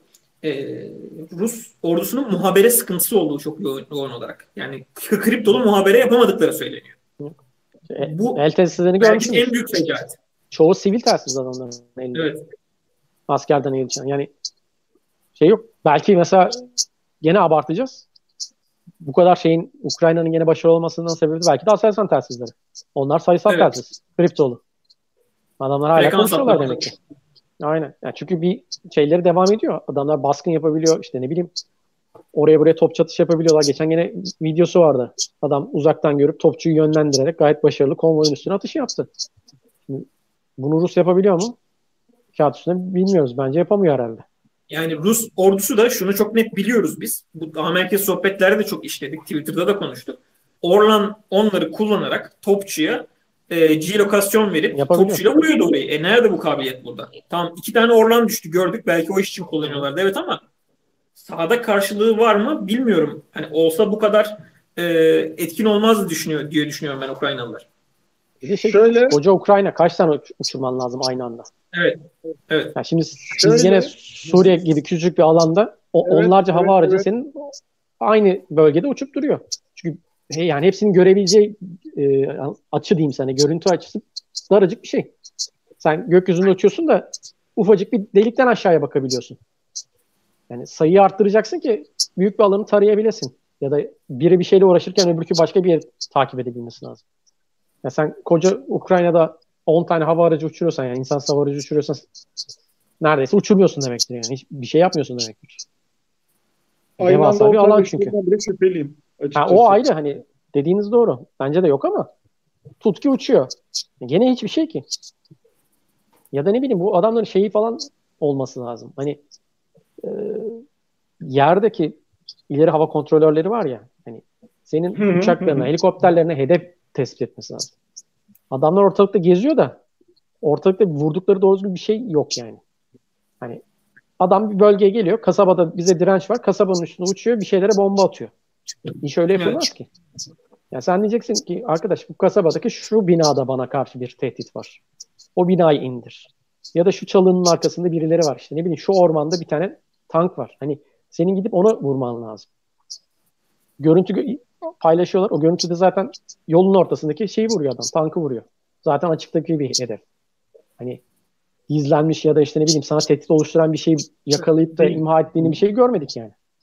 Bizim Suriye'de de olduğu, Azerbaycan'da Azeriler de yaptı. Evet. Onlar hava savunma sistemini kovaladı. Bizimkiler bir sürü hedefi kovaladı. Binanın içine girdiler. Binanın evet. Bizim bir de şu var. Sürekli söylüyoruz ya hani yüksek saatte çalışmak ya da sürekli bizim pilotlar ya da yani daha doğrusu insan savarıcı pilotları, silahçıları işi fanteziye döktüler.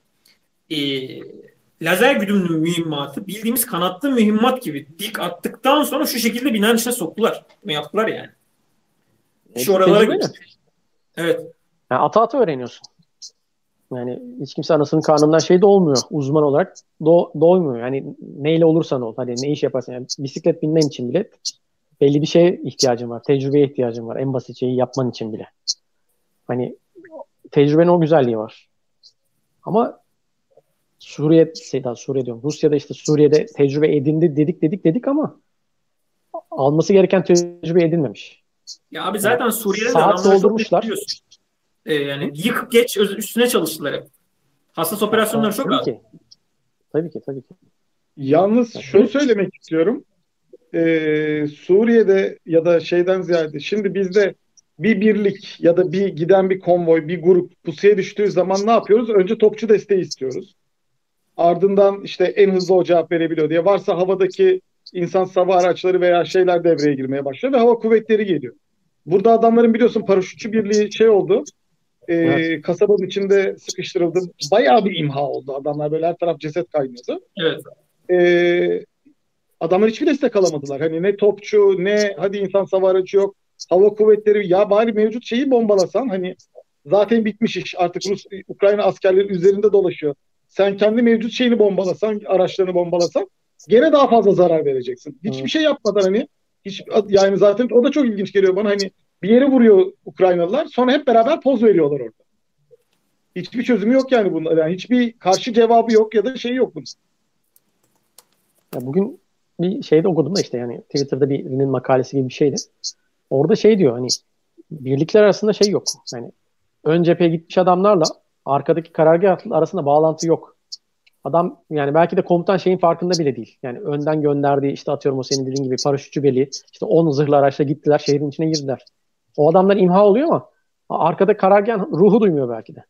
Olabilir. Arada yok. Habere sorun olduğu ciddi anlamda görülüyor bence. Yani adam haber veremiyor ki ben burada benim üstünden geçiyorlar yetişin diyemiyor. Ya da dese bile karşı taraftan bir yok. Hani onu duymuyor. Veya duysa göndereceği bir şey yok. Geçmiş olsun deyip kapatıyor herhalde telsizi. Ya da o da dediğim gibi görüşebiliyorlarsa yani. Yani büyük sıkıntı. Ya de bir mantığı yok zaten. Yani zırhlı araçlar basıp gidiyorlar. Sonra bir yerlerde yakıtı bitiyor kalıyor adam. Sonra sen ona yakıt göndermek için arkadan kamyonları gönderiyorsun. İşte bugün fotoğraflar falan vardı. Kamyonların üstüne kalaslarla savunma yapıyorlar. Evet.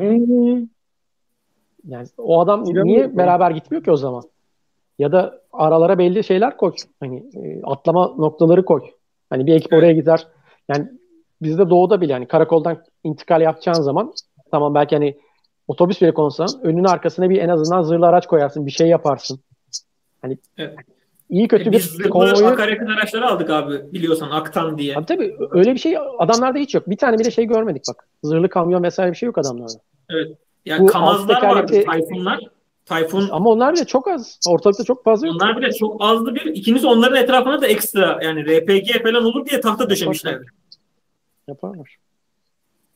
Yani Rus ordusu gibi bir ordunun karşısında yani bunları biz Suriye'de gördüğümüz çözümlere gülüyorduk. Esad'ın güçleri yapıyordu ama onlar bile bazen daha kreatif çözümler çıkartıyordu Rus ordusuna. Hayır. İşte Suriye'den ders almadı buradan belli işte adam. Evet. Suriye'de konvoyları vurulmadı mı bu adamlar? Bizle beraber bile devriye atarken vuruluyorlardı. Evet. Yani Biz BTR ile geziyordu adamlar. Ya da işte dediğim gibi Tayfun'la geziyorlardı. Ama hani Tayfun'dan sen şey yürütemez misin? Ya da koskoca senin Ural ya da Kamaz firman zırhlı bir kamyon yapamıyor mu? En azından kabini zırhla. Hani Batı'da görüyoruz ya da Amerikalılar da işte Irak'ta başlarına gelince gidip tahta koymadılar. En azından bir metal plaka falan kesip kaynattılar aracın üstüne. Evet. Odunla işi bitirmediler yani hani. Veya ilk fırsatta adam zırhlı kabin yapmaya başladı. Zırhlı kabin yetmedi. İşte o bizim kirpi veya benzer işte MRAP'ler, MRAP nasıl okuyorsa işte onlar yapmaya başladı. Hani bir şey yap. Şeyin yaptığı aslında hani Tayfun bakarsan bizim kirpi gibi bir şey. Bolca adamı bir yerden bir yere zırhla götürüyorsun. Evet. O da 10 küsur kişi alıyor içeride herhalde. Hani bir şeyden fazla alıyor. İşte BTR'den vesaire ya da o küçük dört tekerlekli Tiger mıydı, Tiger mıydı onlardan fazla alıyor. Evet. Ama malzeme taşıyamıyor. Bir şey taşıyamıyor. Yaralı taşıyamıyor. Bir şey yapamıyor. Ve hakikaten sayıca çok azlar. Hani doğrusu ben birkaç videoda denk geldim. Hani genellikle düz Ural ya da Kamaz kamyonlarla bir yerden bir yere gitmeye çalışıyor adamlar. Şimdi ben bir de başka bir soru daha soracağım. Yüksek sesle düşünüyorum. Hadi tamam Polonya tarafında, Baltık tarafında falan çok yoğun bir elektronik harp var diyelim. Hani yüksek sesle bunu düşünüyorum. Ama Ukrayna'nın bilmem kaç yüz kilometre ötesinde böyle bir elektronik harp ortamı olmadığına göre hani bir şeylerin doğru çalışması da gerekmiyor mu? Yani öyle. Yani hiçbir yerdeki hiçbir şeyleri bu adamın çünkü Ukrayna'nın içinde bir elektronik harp yok. Ukrayna ordusunun doğru düzgün bir elektronik harp sistemi yoktu yani hani Ruslarınkinden daha farklı olarak. Evet. Ama buna karşılık baktığımda yani ne iletişim konuşulabiliyor, ne becerilebiliyor, ne bilmem ne yapıyor. Yani gizli bir el hani sanki destek oluyor değil hani o kadar da hani Ukrayna'nın 500 kilometre içindeki 800 kilometre içindeki bir yerde şey olmuyor yani hani o tür bir elektronik harpin artık bir etkisi kalmıyor. Ama buna karşılık hani gayet bunlar kendi kendilerine elektronik çöküntü içerisinde gidiyorlar şu anda. Hani hiç beklemediğimiz işte dedik ya ilk 4 günde yayın yaptığımızda tamam bundan sonra artık bir toparlanma görürüz. Sistemdeki hatalarını görüyorlar. Buna göre ders alıp düzelecekler demiştik. Daha betere doğru gitmekte gayet başarılılar yani. Evet. Ya evet. Şey durumunda zaten bence şu çok net gözüküyor. Rusların biz hatırlarsanız çok konuşmuştuk zamanında işte Pansiller bir Birleşik Arap Emirlikleri'ne gitti. Ondan sonra Birleşik Arap Emirlikleri'ndeki Pansiller Yemen'de kullanılırken Black Hawk'ı düşürdüler. Yanlışlıkla kendi uçaklarını düşürdü bunlar helikopterlerini. Hı hı. Yanlış hatırlamıyorsam Suudi helikopterini düşürmüşlerdi. Birleşik Arap Emirlikleri'ne. Evet. Ondan sonra bir şey tutturuldu. Yani Birleşik Arap Emirlikleri bunları modernize edecek davası yürüdü. Ya daha 2 senelik sistem bunları neyi modernize edilecek? Falan modernize edildi. Yani 2 senelik dediğim lafın üstüne yani. Çok yeniydiler yine. Daha sonra Pansirlerin birkaç ülkeden daha böyle şey geldi. Ruslar kendileri güncelliyor. Sürekli bir güncelleniyor sistem. Hiçbir zaman oturmadı rayına yani. Pansir'e bakarsanız hep güncellenen modernizasyon haberi vardır. Bunların ilk sinyallerini almıştık biz aslında. Ama şimdi baktığımız zaman sistemin doktrinde bir sorun var. Teknikte bir sorun var. Rusların bunları yani ders çıkardık dediği ya da güncelledik dediği şeylerin de çok güncellenmediğini görüyoruz aslında. Yani biz Rusların güncelledik dediğinde biraz aldanıyorduk ama böyle bir güncelleme aslında pek de olmadığı gözüküyor. Ve elektronik harp konusunda sizin dediğiniz gibi yani Ukrayna'nın 800 kilometre içine Polonya sınırına 500 kilometre mesafeye elektronik harp sistemi getirip kurmak pek mümkün ve olası değil. Bu durumda şöyle bir şey de çok dillendirildi. Rusların güçlü bir elektronik harp uyguladığı zaman bölgede kendi sistemleri de çok fazla etkilendiği söylendi. Bu yüzden de sürekli elektronik harp kullanamadıkları belirtildi. Bence ben bu iddiayı bayağı güçlü görüyorum. Aksi durumda Rusların illa oraya elektronik harp boğması gerekiyordu. Şeyi kesmedi adamlar ya. Herkes cep telefonu yapıp faal. Yani en azından evet. Onu kes. Tabii. Yani hani telsizi kapatmıyorsan bile şeyi kes. Yani kendi şeyin varsa muhaberene güveniyorsan cep telefonunu kapat. Zor bir şey mi? Ki bende burada şöyle bir şey de var abi. Kendi onun için özel adamlara sorsa telsizler gittikten sonra kendileri de büyük ihtimalle cep telefonuna kalıyor gibi gelmeye başladı bana. Tamam yani zaten şey onu söylemeye çalışıyoruz zaten. Onu da yapamıyor işte. Aynen öyle. Çünkü kesi kendisine de gidecek. Ya biraz öz eleştiri yapmak gerekirse biz de buna maruz kaldık. Cep telefonu kullanma vesaire senaryoları bizim de başımıza geldi. Ya tabii ki ama sen işte sınırda çok dar bir yerde yapıyorsun. Sana uygulamalar evet. Çok basit. Ama hani Ukrayna'da öyle bir şey yapma şansları yok ki ya da Ukrayna'nın yapma şansı yok. Yani yoksa bizde şey bile yapabilirler ki Suriye sınırında. Yani Rus'un yapmasına bile gerek yok. işte şey bizim sınıra bir 50-60 kilometre mesafeden Prowler'ı uçur ya da o zamanki şimdiki Growler mı oldu? Growler oldu. Evet. Growler uçursun. Her şeyi kapatır zaten adam. Daha önce şeylerle Prowler'larla yapmışlar çünkü bize. Koca bir alanda tek bir tane uçak senin her şeyini kapatıyor. Ben onu aslında şu şekilde söylemiştim abi. Şimdi cep telefonu kullansa dahi cep telefonu kullanırken ortada bir GSM'de bir sıkıntı yok. Ukraynalılar GSM gayet güzel kullanıyor. GSM'de sıkıntı yokken Ruslar kendileri hala GSM üstünden anlaşamıyorlar. Bir istihbarat üretemiyorlar. Bir şeyleri yok. Yürüttükleri bir şey yok. Bizde de GSM kullanımı oldu. Bizde ne oldu? Turkcell gitti baz istasyonu kurdu şeyin içine, Suriye'nin içine hızlıca. Mobil araç hemen getirildi. Bir şeyler oldu falan. Yani işte bunlar sivil kullanım için vesaire dendi ama gerekirse asker de kullanır bunu. Atıyorum çok sıkışsa ya da çok acil bir durum olsa. Adam sivil bir baz istasyonunu bile taşıyamıyor mu? Yoksa kendi askerler arasında bir şey mi yok? Müştereklik mi yok? Hava kuvvetlerinden kimse kara kuvvetlerini mi tanımıyor? Harekat merkezinde kimse birbirine mi ulaşamıyor? Ne oluyor bilmiyorum. Senin dediğin olaya geliyor biraz. En öndeki adam en arkadaki duymuyor. Tamam kriptolu telsiz yok da şey de yok. GSM de mi yok? Hiçbir hat yok. Çünkü GSM artık Amerikan askerleri bile kullanıyor. Bunu biliyoruz yani. Dünyanın birçok operasyon bölgesinde herkes artık sivil hatları kullanıyor yani. Yani sen elindeki ne imkanı varsa yani duman varsa dumanla haberleşeceksin. Telgraf buluyorsan telgraf çekeceksin. Yani bir şekilde sen arkadakiyle karargahla irtibatı tutturmak zorundasın. Hani yeri gelir güvenli hatla yaparsın. Yeri gelir senin dediğin gibi sivil GSM'le yaparsın. Yani sadece sen olayı yani şifreli de bildirebilirsin. Yani GSM dinleniyor bile olsa. Hani aranda bir şey oluşturursun. Sen en azından başına bir şey gelip gelmediğini ya da konumunu haber verirsin. En azından dersin ki ben buradayım arkadaş.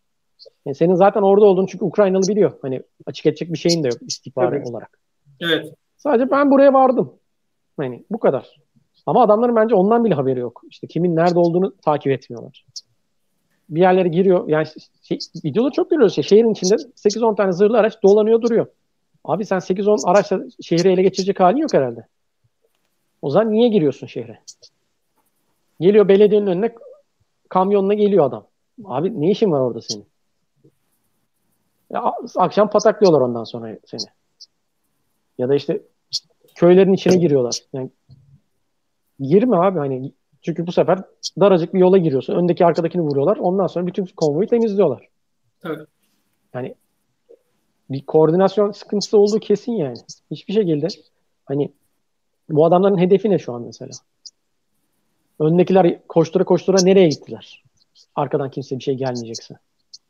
Ya da işte o Antonov'un olduğu Gostemel miydi? Neydi? Oraya. O kadar helikopterle adamı niye attın? Arkadan kaç gün sonra ekip geldiyse geldi. O adamlar günlerce niye ateş altında kaldılar? Yani muhtemelen şu an belki çıkarmadan vazgeçmenin sebebi de o. Şu an kendilerine güvenemiyorlar. Yani çünkü Odessa'ya sen çıkartma yapsan arkadan birinin gelmesi lazım. Yoksa adam çıktığı birlikte ne kadar dayanabilecek, ne kadar yapacak? Ya da senin gemilerin oraya ne kadar topçu desteği verebileceksin, ne yapabileceksin? Yani valla hani hiçbirimiz bu kadar basiretsizlik beklemiyorduk. O yüzden hani ötesinde söyleyecek bir şey yok. Birkaç tane benim gözüm soruya çarptı da denizcilikle ilgili sordukları. Ona bir tanesine cevap verebilir miyim Fatih? Olur. Sorulara daha geçmedik ama siz gözünüze çarptıysa çarptı. Şöyle zaten Cem'e pası atmak için bu soruya cevap vermek istiyorum. Tamam. Bir, Cem ben hep şunu yaparım, savunurum. Karadeniz'de uçak gemisi kullanamaz. Yani Karadeniz çok iç bir deniz. Sen orada uçakları kaldırmaya başladığında zaten 80-100 mil gidiyorsun yaptığında. Tam yolda istim verip de uçak kaldırmaya başladığın zaman çok uzun bir süre gidiyorsun ve keza aynı rüzgarda çok uzun bir sürede geri dönüp beklemek zorundasın. Uçakların inmesini beklemek zorundasın. Şimdi Karadeniz'de bu kadar büyük bir alanın yok. Zaten kuzey rüzgarı esiyorsa da direkt Rusya'nın üzerine doğru gidiyor olacak uçak gemin. Yani böylece ihtimalin çok kısıtlanıyor. En uzun yer 200 deniz mili olduğu için de illaki bir füze sisteminin içinde kalıyor senin de şeyin. Hani vurmasa bile kaçınma manevra yapmak zorundasın gemilerine. O zaman zaten uçak gemisi kullanma ihtimali kalmıyor. Hani herkes yapar işte Montreux'u aşarlarsa ya da Kanal İstanbul yapılırsa uçak gemisi geçirecekler. Abi uçak gemisi niye geçirsin? Hani neyle koyacak o uçak gemisini? Hani Montreux'a her şeyi geçtim. Hedef deniz olsun diye mi getirecek oraya? Evet, hani çok saçma geliyor bana o. İki, Ege Denizi'nde de kullanmak çok zor uçak gemisini. Çünkü düz bir rotan yok. Yani alıştığımız klasik bir konvansiyonel uçak gemisinden bahsediyorum. Yani nükleer takatli, işte atan, katapultlarla atan gemilerden bahsediyorum. O kadar uzun bir düz rotan olmadığı için yapabilmen çok zor. O tür rotalarda gidip uçakları bırakıp sonra tekrar dönüp yapabilmek, hani çok ekstrem durumlarda yapabileceği bir şey. Yani o tür uçak gemilerini Kuzey Ege'de, Ege Denizi'nde görev yapması ihtimali yok. İşte Doğu Akdeniz'de yapar. O zaman da zaten savaş uçağının menzili yetmiyor. Hani Karadeniz'de dolanıp da gelmeye. Böyle ilginç bir vakkadayız yani şu anda. Yani uçak gemisinin koruyuculuğu diye bir ihtimal yok yani şu anda Karadeniz üzerinde. Yok yani oraya yapmanın bir yok hakikaten. Evet. Heri Turum'unu gerekirse göndeririz. Nereye gönderiyorsun baba sen hani? Nerede ne yapacak yani? Heri Turum'un boğazları koruyacak demiş. Karadeniz'e gönderin dememiş. Tamam yani. Boğazlarını nasıl koruyacaksın? Zaten boğaza geldiği zaman hani yakıtı bitmiş olacak. İki tur atıp geri dönmesi gerekecek yani. Yani aslında onu çözebilir. Yani F-18'lerin aslında menzili az değil. Birbirlerine body diye var ya. Body ya da işte yani yapılacak şey değil ama hani attığın taş ürküttüğün kurbağaya değer mi? Ya da işte kaç uçağı aynı anda orada tutabileceksin? Ne yapacaksın? Vesaire. Yani o biraz şey aslında. Zaten çok politik bir açıklamaydı. İstese Konya'ya uçak indirir zaten. Aynen. Tabii ki. Niye uçak gemisiyle uğraşsın adam? Ya bize bir şey yapmalarına gerek yok. Hadi zaten bizle araları güzel de gitsin Romanya'ya ne yapıyorsa yapsın. Bulgaristan'da ne yapıyorsa yapsın. Gitsin Larissa boş. Larissa'ya indirsin. Gitsin Larissa'dan kalksınlar. Ben zaten politik açıklama olduğu için Kozan Hocam o yüzden topu attı. Evet yani o yani ciddiye alınacak bir durum onu görmüyorum ben yani hani. Romanya'yı korusun arası onlar yani. Hani şu anda yani Romanya'ya zırhlı birlik ve gönderiyorsun. Yani şu an F-15'ler, F-35'ler, F-22'leri indirmen gerekiyordu bence de. Onları Polonya'ya gönderdiler yine F-35'leri. Açıkçası o ciddi bir mesele. Tamam, güzel. Romanya, demek ki Romanya'da bir şey yok hani. Kaybettiğimi kabul etti Romanya'da. Deniz konusu, Aegis korur diye mi düşünüyor? Onu yüksek sesle düşünüyorum ben de. Sırf o Aegis'i konuşlandırılır.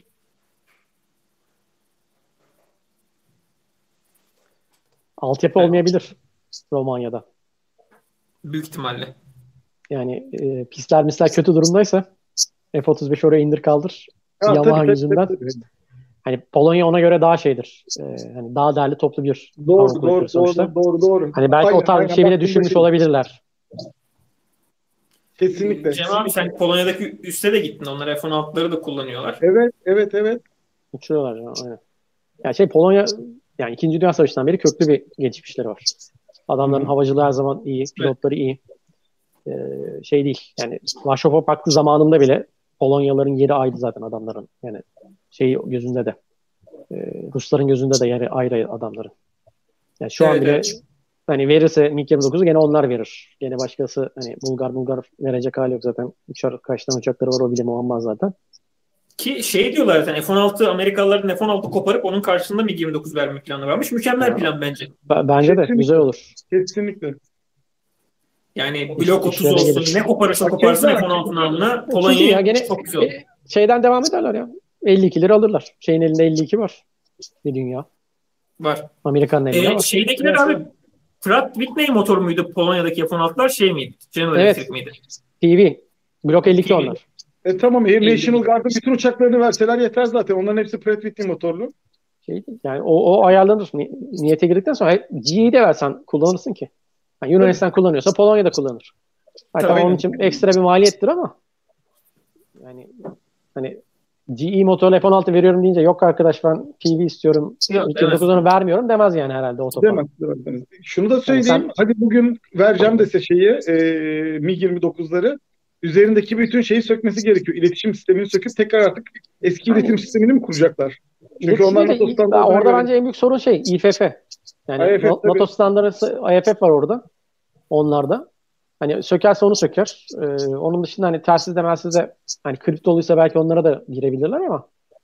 Ya zaten Aselsan'ın kriptolları var orada. Bence telsizle çok bulaşmayabilirler bile. Yani evet öyle düşünüyorsan aynen.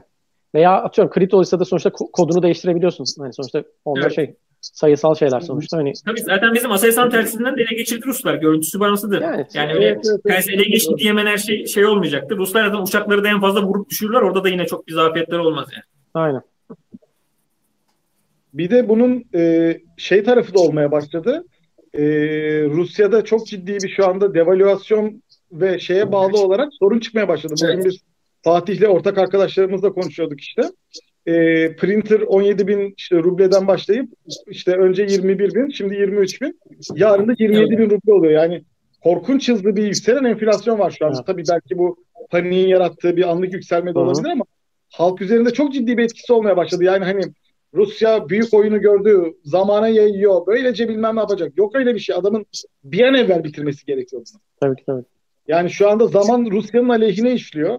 Putin'in aleyhine işliyor. O yüzden hani halkın nasıl kazan kaldırması belki o kadar şey değil ama mutsuzluk katsayısı arttıkça şey olmaya başlayacak. Hani yaptırımlardan yanı sıra halkın içerideki iç huzursuzluğu artmaya başlayacak. Hani yarın bitirebilse yarın bitirmesi gerekiyor aslında bunu ama zaman gitgide uzayacak gibi gözüküyor şu anda.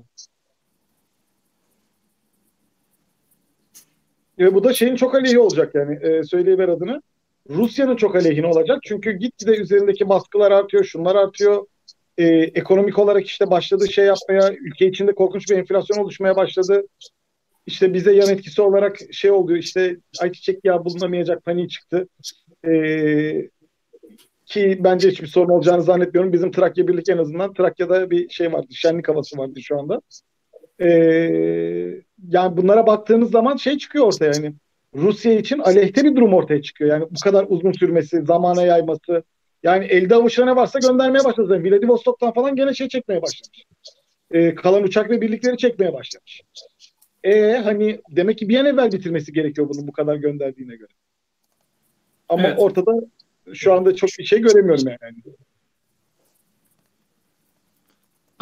Kozan hocam Cem abi düştü de. Tamam. Ben hemen onunla ilgileniyorum. Siz isterseniz konusunda bu amfibi konusunda o desteğe çıkarma yapabilirler, yapamazlar. Bu konuyla ilgili biraz açıklama yaparsanız sevinirim. Yapar. O amfibiyle ilgili olarak o desteğe çıkarma yapar. İstemediği için yapmıyor değil. Korkunç bir kaybı göze alarak yapar. Şu anda öyle bir hani gemilerin yanarak antitank mühimmatlarıyla yakılmış durumda görmek istemiyorsa o yüzden yapamaz. Yani. Odessa şehrine bakacak olursanız yani şehir merkezi yapılacak, amfibi yapılabilecek kıyılara çok yakındır. Her pencere bir şeyse antitank güdümlü mühimmat atılabilecek durumdaysa gemi gelip de kapa kaçtığı anda o gemi artık bir hedef olarak ortaya çıkıyor. Kendisine 300-500 ya da birkaç kilometre öteden antitank güdümlü mühimmatları kullanmaya başlayacağın bir mesafeye geliyorsun. Yani yapabilme ihtimali bence çok zor. Önce bir yumuşatması gerek. İçeride bazı şeyleri alması gerek. Yani amfibi çıkarma artık Normandiya'daki gibi aldır git hani aç kapa Allah şeklinde yapılmıyor yani. Bunun çok ciddi bir ön hazırlığı var. Öncesinde bir kıyı bombardımanı yapılacak, şu olacak, bu olacak. Bütün bunlardan sonra ancak yapabilir. Bence yani hani orada bir çok göstermelik bir durumdalar. 2, denizde lojistikleri çok büyük sorun. Fırkateyn gidiyor, Sivastopol'da geri bağlanıyor hani limana. İşte yakıtını ve şeyini alıyor tekrar, kumanyasını alıyor ve tekrar iaşesini alıyor, tekrar çıkıyor denize. Böyle bir lojistik sisteminde sen zaten yapamazsın. İlk bir indirdin birinci dalgayı indirdin hasbelkader. Sonra işte vardı, Tayfun Özbey'in dediği gibi 30 saat en iyimser ihtimalle 30 saat beklemek zorundasın. İkinci birliğin gelmesini beklemek zorundasın. Bu da en iyimser ihtimal hani. Ya da 2-3 gün sonra gelecek yani en ikinci birlik. İlk birliğin o sırada tarumar olacak yani. Bu yani değil yani benim çok hani bir şeyleri ayarlamadan almadan şuna yarar ateşkes yapılır. Ateşkeste anlaşamadık ya da buraları ben el koyacağım denir. O sırada fırsattan istifade yapar. Karşıdan ateş gelmeyeceği bir durum oluştuğu anda yapabilir. Çıkarma yapabilir. Yani o da olur zaten. Zapt etme amaçlı olur. Savaşma amaçlı olmaz. Yani benim beklentim açıkçası bu yönde konusunda. Karadan zaten ilerliyor. Hani o riski denizden yaparak almaz. Karadan ne zaman ki Odessa'nın içine girer, denizde vurulma ihtimalini azaltmış olur. O zaman kara birliklerine destek olmak üzere amfibi gemilerdeki askerleri taze kuvvet olarak çıkarabilir. Anca onu yapar diye tahmin ediyorum ben de. Yani bu kadar hocam, çünkü şey olmaz yani. Bu bazı gemi resimleri paylaşılmıştı. Karaya çok yakın. Görmüşsünüzdür evet, siz onları. Yaklaşıyorlar, tekrar geri dönüyorlar. Ama karaya o kadar yaklaşıyor. Topçu ateşi yok, bir şey yok. Hani bir 8'li grup olarak geldiler. Gerçekten yaklaştılar. Hani hiçbir orası şey yapmadan. Odessa'nın karşısı olduğu kesin mi? Yoksa aslında Kırım bölgesinde de Odessa diye mi paylaşıldı? Yok, Odessa'da yaptığı şey gerçekten uydu fotoğraflarıyla gösterdiler. Böyle 8 tane gemi V formunda şey yaptılar. Odessa körfezine doğru girdiler ve tekrar geri çıktılar. Hani öyle ki topçu menzilinde çok yakın. Ukrayna'nın herhangi bir atış destek vasıtasıyla veyahut da şeyle çeşitli füzelerle taciz etmesi mümkün mü sizce? Elinde varsa edebilir, evet. Bence elinde mümkün gibi ama sanki bölgede mi mühimmat yok ya da o bölgedeki Rusları mı kışkırtmak istemiyorlar? Nasıl bir durum var bilemedim. Bence kışkırtmak istemiyor. Şu anda bir gemiyi vursa yaratacağı provokasyon iyice üzerine gel. Odessa'yı yani topyekun bombardımana tutmasına sebep olacak diye. İsrail'le son dakikaya kadar onlar bence şey yapmamaya çalışıyorlar. Yani gerçekten çıkarma olma durumu oluşana kadar böyle bir şeye girmek istemiyorlar bence. Evet, Cem abi tekrar geldi sanırım. Evet, bizi duyuyoruz inşallah. Aynen, geliyor. Tamam. Şimdi abi Su-57 hiç kullanıldı mı? YM-1 hiç kullanıldı mı diye bir soru gelmiş. Ben hiç görmedim. Böyle bir emare de yok. Paylaşılan Rusların da bilgisi yok değil mi? Zaten evet, kaç tane yerde ben de rastlamadım. 3-5 tane ya var ya yok işte. Onların da bir kısmı yani prototip zaten. Neyini hani kullanacak? Suriye'ye gönderdiler ama burada henüz hele ki dünkü mevzudan sonra pek cesaret edeceklerini zannetmiyorum. Yani onun için büyük yıkım olur. Bir de onu da indirirlerse aşağıya.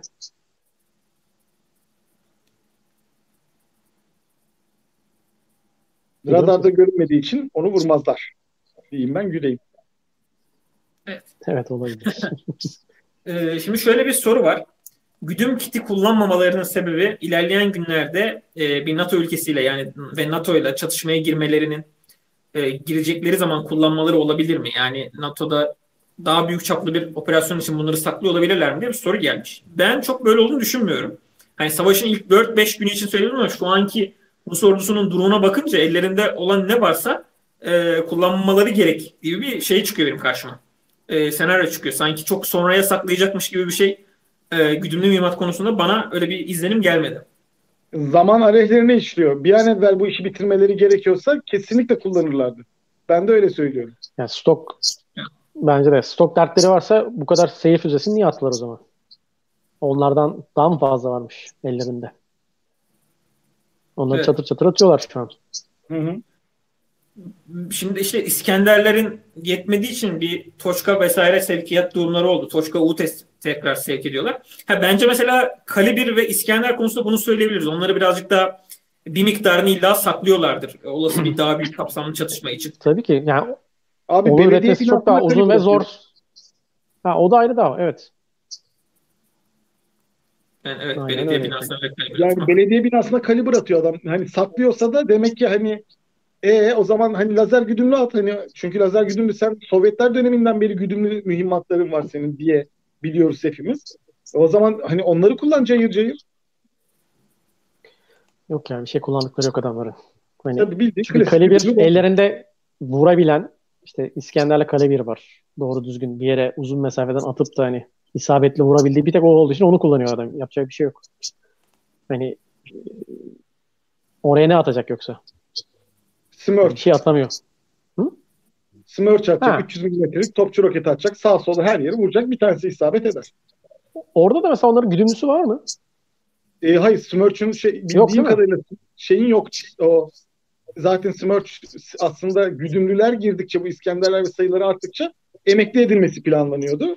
Fakat salkım bomba becerisi olduğu için salkım bombalarda bir ara yaptılar. Döne döne kendisi güdümlenerek hani tankların ve bilmem nelerin üzerine gidecek şekilde bir teknolojiler yaptılar. Fakat hiçbiri ortada yok. Bildiğin hala klasik şeyleri var. Salkımı belli bir şeyde bırakıyor. Ondan sonra toprağa çakılıyor. Herkes orada bize çakıldığı zaman. Bizim kasırga gibi bir şeyleri yok yani. Güdümlü bir topçu roketleri yok yani. Var ama çok az sayıda işte. Şeyleri yetmedi. Ama aslında kağıt üstünde çok şey var da sahada olan pek yok. Ya aynen, evet. Aynen öyle. Hani kağıt üzerinde çok şey var hani, aynen dediğin gibi. 300 milimetre olanı var mı ona ezberden hatırlayamıyorum. Yani çok şu anda yok diye ukalalık etmeyeyim. Zaten ihtisas konum değil ama olan güdümlülerin de hiçbirisi sahada yok şu anda. Hı. Ya muhtemelen yine Rus savunma sanayinde bu olay çok var. Bunun en büyük örneği, en büyük balonu, yani bunu direkt balon diyeceğim, kusura bakmasın kimse. T-14 Armata. Ya. Kaç yıl oldu? Yani bizim 6 ay farklı bir konu, ona girmeyeceğim. Zerre bulaşmam bundan sonra o konuya. Bunun hikayesi aratmaz, T-14'ün hikayesi yani. Çok daha şey bir hikayesi var. Yıllar önce dünyanın en iyi tankı muharebe sahasının tartışmasız yıkıcısı olarak sahaya çıkan bir araçtı. Ve o zamandan bu zamana çok abartıldı. Batılı analistler de çok fazla onu abarttılar. İşte bütün 3 kişi personel, gövdenin içinde kabine zırhlanmış, üst taraf insansız. Çok kreatif fikirdi. Gerçekten fikren aslında konsept olarak güzel bir konsept olmasına rağmen Rusların teknik imkanlarının yetmemesi, Batı ile olan ilişkileri koptuktan sonra özellikle elektronikte yaşadıkları sorunlar, motor konusunda Ukrayna'da yaşadıkları sorunlar yüzünden T-14 Armata'yı bir türlü hayata geçiremediler. İşte en son bu yıl envantere girme diye bir hedefleri vardı. O da tutmadı. 2025'te mi 2024'te mi 100 tane teslimat hedefleri var vesaire. T-14 Armata'nın bırakın şeyini, sivri üretimini düşük yoğunluklu bir üretim yapıp onları bile çok kapsamlı böyle ağır testlere sokulmadı. Yani belli başlı testler sürekli yapılıyor fabrika etrafında ama öyle Rusların çeşitli coğrafyalarda bizim işte tankları biliyorsunuz test edeceğimiz zaman Sarıkamış'tan alıp Ankara'daki şeye kadar test ediyoruz. Böyle çok kapsamlı testler bile T-14 Armatalarda olmadı. Hep PR faaliyetleri oldu. Yıllardır bu tankın mevzusu var ortada. Yıllardır sahayı değiştirecekti. Tam yeri zaten yok. Sivri üretim kendileri söylüyorlar. Yani en son geçtiğimiz yıl şöyle bir şey oldu. Rospron'un export'tan sanırım yanlış hatırlamıyorsam Rusların bu savunma sanayi ihracat kompleksleri, bu tüm savunma sanayi kurumlarının üstündeki yapı. Yani bizim SSB'nin biraz daha ticari şirket gibi olan Rus silahlarını satmak için kurulan yapı. Böyle örnekleyebiliriz. Yapıdaki bir yetkili şöyle dedi ya, bizim teknolojimiz T-14 Armata'yı üretmeye yetmiyor dedi en son. Yani TASS haber ajansı, bunu Rusların kendi ajansı paylaştı. Dolayısıyla kağıt üstünde Rusların genel durumu da bununla aynı. Çok fazla ürün var. Lanse edilen, tanıtılan, işte robotize pantsir yaptık. O tam otonom vuracak falan. Ama bunların birçoğu ya sahaya çıkmıyor ya çıksa çok düşük adetlerde kalıyor. Rus ordusunun 2008'den beri 120 milyar dolarlık yanlış hatırlamıyorsam büyük modernizasyon programı vardı. Sonra ekonomik yüzünden bu paket 60 milyara falan çekildi ama bu paketlerin hiçbiri tam kapsamlı bir operasyonel hale gelmedi yani. Ne baştan sona hava kuvvetlerini düzebildiler, ne helikopterleri öyle modernize edilebildiler. Hepsinden böyle küçük küçük parçalarca gösteri yapılacak kadar ya da Suriye'de 3-5 tanesi kullanılacak kadar sahaya çıktı. Devamı reklamlardan sonra yok. Aynen öyle. Şu anda bir de şey var, sahada olanlara da bakıyoruz. Cem'le biz özelden konuşmuştuk, ben dayanamadım, genele de yazmıştım onu. Kamov 52. Ya içindeki işte kapak açılıp da dışarı çıkan elektrik dolabına baktım. Yani dayanamadım artık. Cem dedim böyle bir şey olabilir mi? Hani ben mi bir yanlış biliyorum hani? Bu mantık dışı falan diye Cem'e sormuştum yani. Hani. Şeye bakıyorsun şimdi. Pano şey olabilir hani uydurduk bilmem ne yaptık olabilir. Fakat alttaki sistem eksik aslında. Buradaki sorun oradan kaynaklanıyor. Bildiğin sensör kutusu koymuşlar. Ve sensör de şey hani 1980 ve 90'ların analog sensörü. Yani nasıl diyelim veri dolabı. Sensörü görüyor. Sensör orada. Enerji gidiyor mu? Evet enerji gidiyor. Çalışıyor mu? O kadar. Bunu ölçebiliyor. Ama bunun haricinde hani performans ölçüm bilmem ne hiçbir şey yapamıyor. Hani var yok. Bu kadarını görebiliyor. Zaten ışıklı indikatör. Hani sensör var çalışıyor. Normal düz yanıyor. Sensör var ama çalışmıyor. Yanıp sönüyor. Enerji yok. Sönüyor. Hani bu kadar. Zaten başka bir şey göremiyorsun. Bizde ise Cem şimdi daha doğrusu anlatır.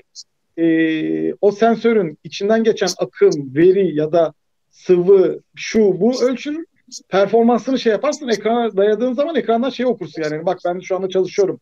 Her türlü enerji geliyor ama içimden geçen akımda bir sorun var. İçimden geçen işte sıvıda olması gereken miktarda değili görürsün. Ona göre çoktan önlemini alırsın. Şu anda bunların öyle yani en son teknoloji Kamov 52'lerinde bu konuştuğum şey yapabilecek teknolojileri yok. Bir de bize bunu şey yapmaya çalışıyorlardı. İhaleye girmeye çalışıyorlar. Çok geriler. O konuda hakikaten öyle. Yani herhangi bir Rus uçağının yanına gittiğin zaman şey olarak bile çok kötüler. Hani geçtim artık elektroniğini, mekaniğini. Yani fiziki olarak alet buruşuk ya. Bildiğin hani düz bir yüzey yok. Yani git atıyorum bir Polonyum 29 ya da işte buraya geliyor Azeri'lerinkine git. Bak. Hı hı. Hani paneller tam örtüşmez. İşte hareket var. Adam bütün vidaları kalemle çizer. Hani hareket var mı yok mu? Hani bir dahaki bakımda yerinden oynamış mı oynamamış mı şeklinde. Hani bir şey de yok adamlarda benim bildiğim kadarıyla. Yani fabrikasyonda mesela şeyinkinin videolarını falan görüyoruz. İşte atıyorum Sukhoi firmasının ya da işte onların iki fabrika var ya, biri şey neydi ismini unuttum. İki tane fabrikaları var adamın. Birbirlerinden bağımsız takılıyorlar. Yani orada panel deliklerini adam elindeki matkapla açıyor.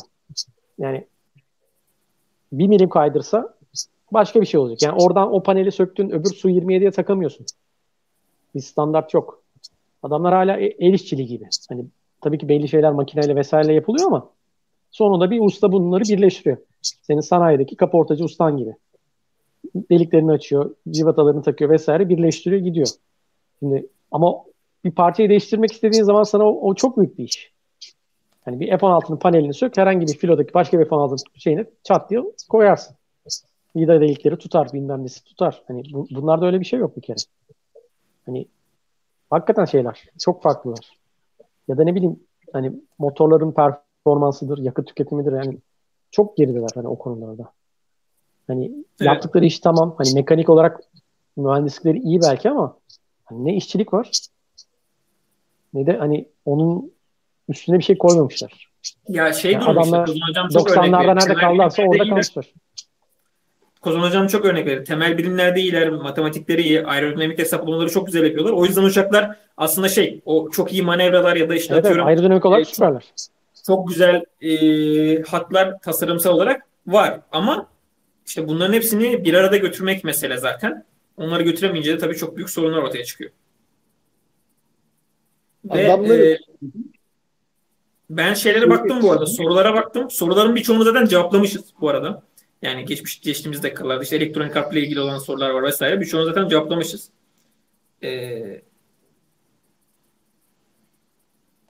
Bakıyorum şu an yeni bir soru var mı? K52'lerin performansı sorulmuş. Tamam söyledik işte Rezik. Evet. Ben bir şey soracağım. 28 niye yok mesela? Ben mesela helikopterde olduğunu merak ediyorum. Abi Rusların yayınladığı videoda var mı? Fark ettin mi? Yani 28 var ama sahada görmüyorsun. Evet sahada ben de gördüm ama Rusların yayınladığı videoda vardı. Ben onu biraz da acaba az sayıda kullanılıyor da aradan kaçırıldı mı görüntülerde? Ama şeyde de yok yani bunların genel hani ordu mevcutuna bakarsan da 28 sayısı az. Evet, yani K50'yi bile bıraktılar. Hani başta aslında plan normalde K50, K52 üretmekti. K50 evet. Servise bile girmedi gibi bir şey varsa bile birkaç tane numanelik varsa vardır ellerinde ama hani seri üretim kısmında K52 gidiyor. Hani orada muhtemelen şey de olabilir. K52'de optik sistemler Mi-28'e göre çok daha gelişmiş. Hani gece harekatı vesairesi daha muhtemelen başarılı. Hani kokpitine bakarsanız nispeten daha yani glass cockpit ayarında daha gelişmiş bir helikopter. Ama öbür taraftan hani şeye bakarsan Mi-28'in de yapısına bakarsan çok daha zırhlı. Daha büyük bir 30 milimetrelik aynı top var gerçi ama K50'de biliyorsunuz K52'de var. Sabit.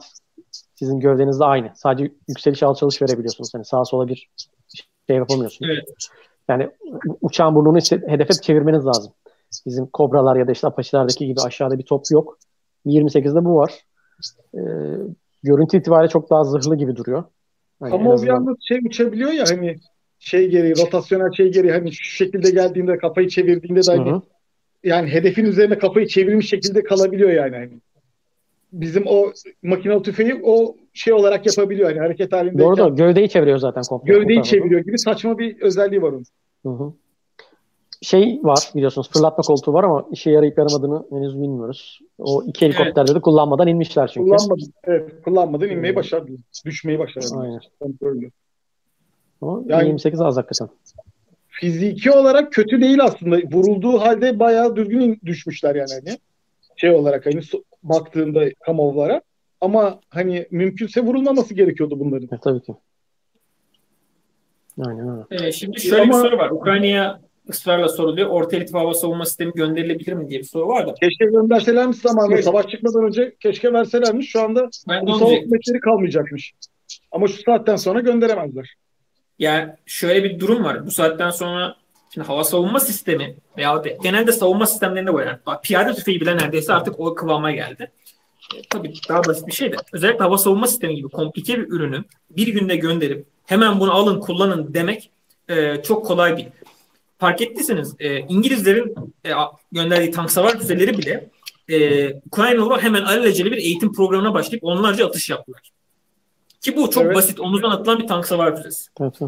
Siz bir hava savunma sistemine geçtiğinizde bunun komuta kontrol tarafı var, radar tarafı var. Bu sistemler böyle bizim cep telefonu gibi aldın, hemen power tuşuna bastın, evrensel bir arayüz var, tık tık kullandığın bir sistemler değil. Ki mesela Kongsberg'in hava savunma sistemini göndersiniz. Kongsberg çok iyi komuta kontrol sistemi yapar.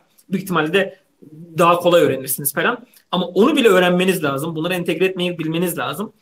Bu böyle çok basit bir iş değil. Hadi biz savaş varken orta elitme hava savunma sistemini oraya nakledelim diyebileceğiniz bir şey değil. Oldukça zor bir konu. Yani ancak ellerindeki sistemi yapabilirsiniz. Bir şey göndermeniz lazım. Aynen. Efendim abi? Aynen. Senin dediğin gibi ellerinde olan bir şey. Yani gidip bir yerlerden, Finlandiya'dan, işte ne bileyim Polonya'dan buk bulursan verirsen onu kullanır adam. O sayı verirsen kullanır. Ama hani senin dediğin gibi ekstra bir şey verirse kullanma, öğrenme şansı yok. Hani bugün yine Ukraynalılar şey paylaşmışlar. Hem Enlav'ın hem de Javelin'in şeyi kullanım videosu. Denk geldiniz mi? Evet, Javelin ne kadar karışık bir şey aslında. Evet. Bayağı komplike bir alet yani. Onu oraya tak, onun aç, bilmem nesini yap. Hani Enlav bile kaç tane adam tuşa basıyor. Oradan pilini takıyor, aktif hale getiriyor. Öbür tarafı bir şey açıyor. Hani bas, tabancaya da tüfek gibi değil. Doğrul, tetiğe çek. Klasik RPG ayarında şeyler değiller. Mühimmatlar değiller. Evet. Yani hakikaten komplike. Birinin alması, kullanması, sana göstermesi lazım. Yani yolda buldun, bu nasıl bir şeymiş, tamam üstünde tetik var, basayım, tankı yok edeyim diyebileceğin sistemler değiller. Yani senin dediğin gibi hava sistemi bambaşka bir dünya zaten. O yüzden en fazla mevcutta bildikleri, kullandıkları, o da artık onun personeli hala sağsa, varsa kullanabileceği bir şey olacak o da. Evet. Ki eğer savaştan önce NASAMS benzeri bir sistem verselerdi ve bu çok can yakardı. Az çok Ukraynalılar da biraz gizlemeyi başarsalardı Kiev'de belli noktalara çok feci can yakarlardı. Yani Rus hava kuvvetlerini gerçekten tarihinde görmek gibi darbeye vurabilirlerdi yani. Modern tarihinde. Ya şey bile yapabilirler. Niye yapmıyorlar bilmiyorum da işte birazcık Yemen'den ders alsınlar. Adamlar basit bir flirle havadan havaya füzeleri havadan yere gayet kullanıp F-15 bile indirebildiklerine göre aynı füzelerle Ukrayna'da bir şeyler yapabilir. En azından bunu el altından verme şansın da çok daha basit ve pratik. Hani tüm dünyada çokça var. Aynen yani öyle. Takibi zor. Yani yapabiliyorlarsa öyle bir şey yapsınlar. O bile şey. Çünkü gene en azından Memphis iflasının üstüne çıkacak. Bir adamın gene beklemediği bir şey olacak. Her türlü sürpriz oyunu bozar. Değiştirir daha doğrusu. Bozar demeyelim de. Evet.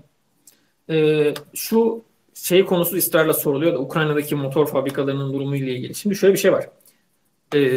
Bunu biz önceki programda çok konuştuk. O yüzden bu programda ben tekrar uzun uzun işlemek istemiyorum. Bir önceki programı göz atabilirsiniz bu konuyla ilgili.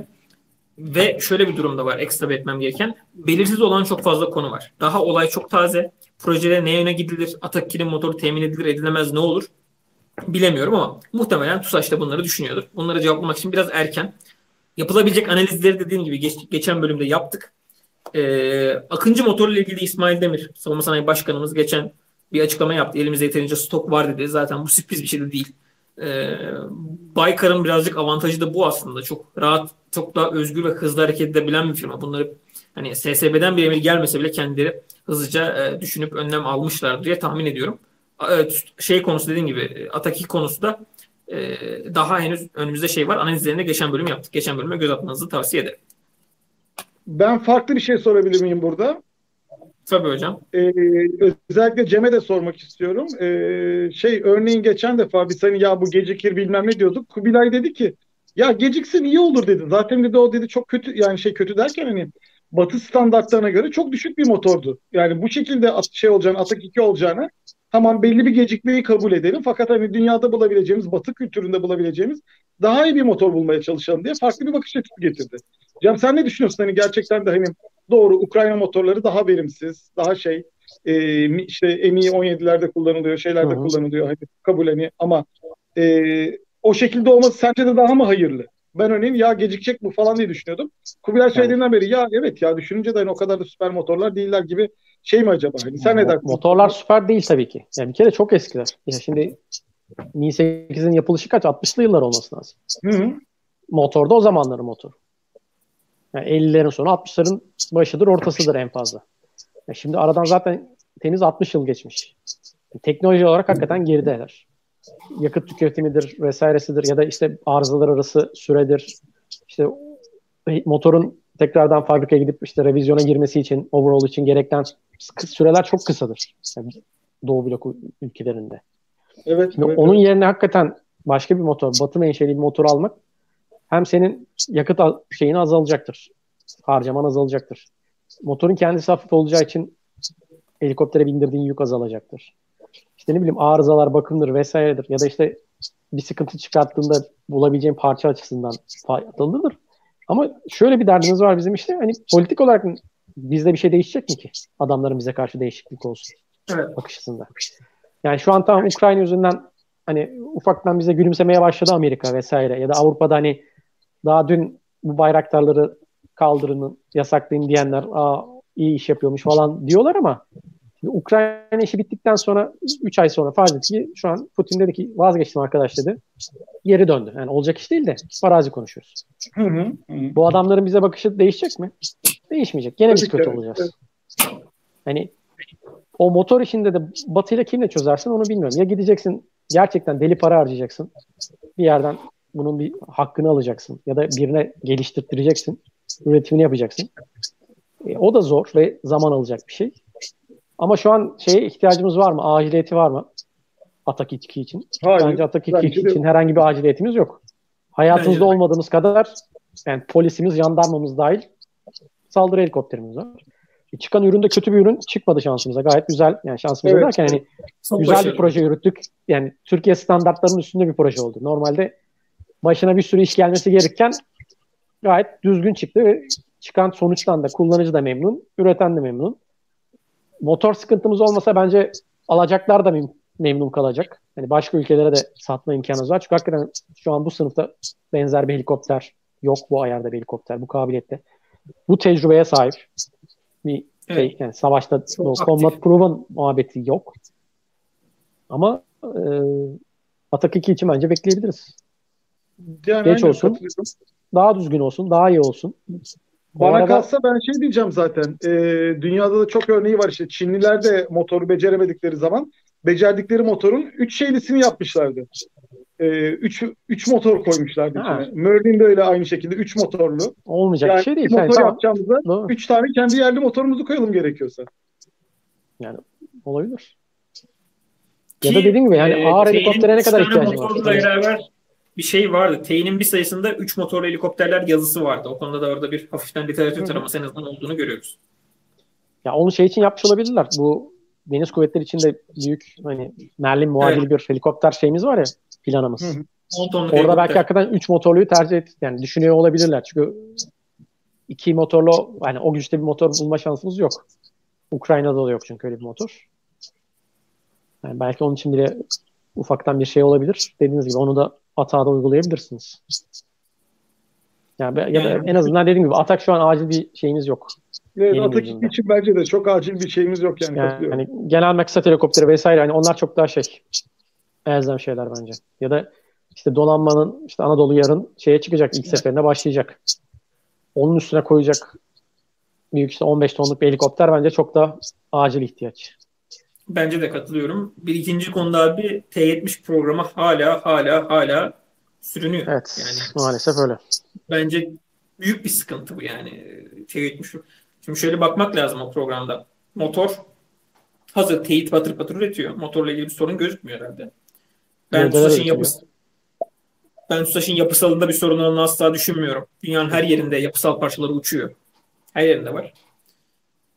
Yurt dışından gelen parçalarda sorun olsa bile yani komple kesilse zaten program durdu denir. Ben orada çok bir sıkıntı olduğunu düşünmüyorum. Programla ilgili hani en fazla yavaşlatma oldu çünkü şu an hiç üretim yok. Yani prototiple ilgili bir şey var. Geriye kalan tek şey aviyonik. Yani Avnikler Aselsan'da önemli bir kısmı. Geçtiğimiz haftalarda İsmail Demir Savunma Sanayi Başkanımız bir açıklama yapmıştı. Avyunik şirketi kurmamız lazım diye. Yani bu parçalar birleşince T-70 programına bir aksaklık var ve bence biraz orayı toparlamak lazım. Yurt dışındaki motor problemi Atak 2, evet bunları çözmemiz lazım ama biraz kaçırdığımız kamuoyu olarak nokta bence burası yani. Çünkü genel Max helikopteri çok aktif kullanıyoruz. Skorskileri yani biliyorsun abi, Skorskilerin durduğu yok. En aktif kullanan ordulardan biriyiz. Sürekli sahada ve ihtiyaç da hasıl. Orman Bakanlığı'na bile lazım yani şu an hani şeyi geçtim, orduya lazım, Orman Bakanlığı yerine lazım ama hala T-70 ile ilgili bir aksiyonumuz yok. Ya orada da bile mesela bence jandarma biliyorsunuz gitti şeyden aldı ya da polis havacılık gitti Polonya'dan aldılar. Evet. S-70 iyileri. Evet. Hani eğer onlar alabiliyorsa hani o zaman bizim kara kuvvetleri de alabilirdi. Aslında gözünün yaşına bakmayıp işte bir 20-30 tane ya da kaç tane alabiliyorsan bir bütçe ayırıp almak, hani ara paket gibi ya da işte acil ihtiyaç için alman lazımdı. Yani gerekiyorsa sonra sen onu 10 sene sonra avyonelini değiştir. Mevcut senin T-70'inle aynı şeye geçtirirsin. Yani tabii şöyle şey, belki kara kuvvetleri elindeki filo geniş olduğu için çok acil, bilmiyorum ne kadar istediler. Sen daha iyi bilirsin o konuyu.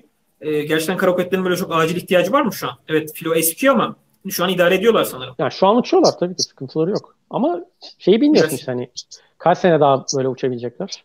Evet. Ya doğru. Da Allah korusun şimdi bütün yük şu an Sikorsky'lerde. Biliyorsunuz bir ara UH-1'ler uçuştan kesilmişti. Yani evet. 2 tane kaza oldu.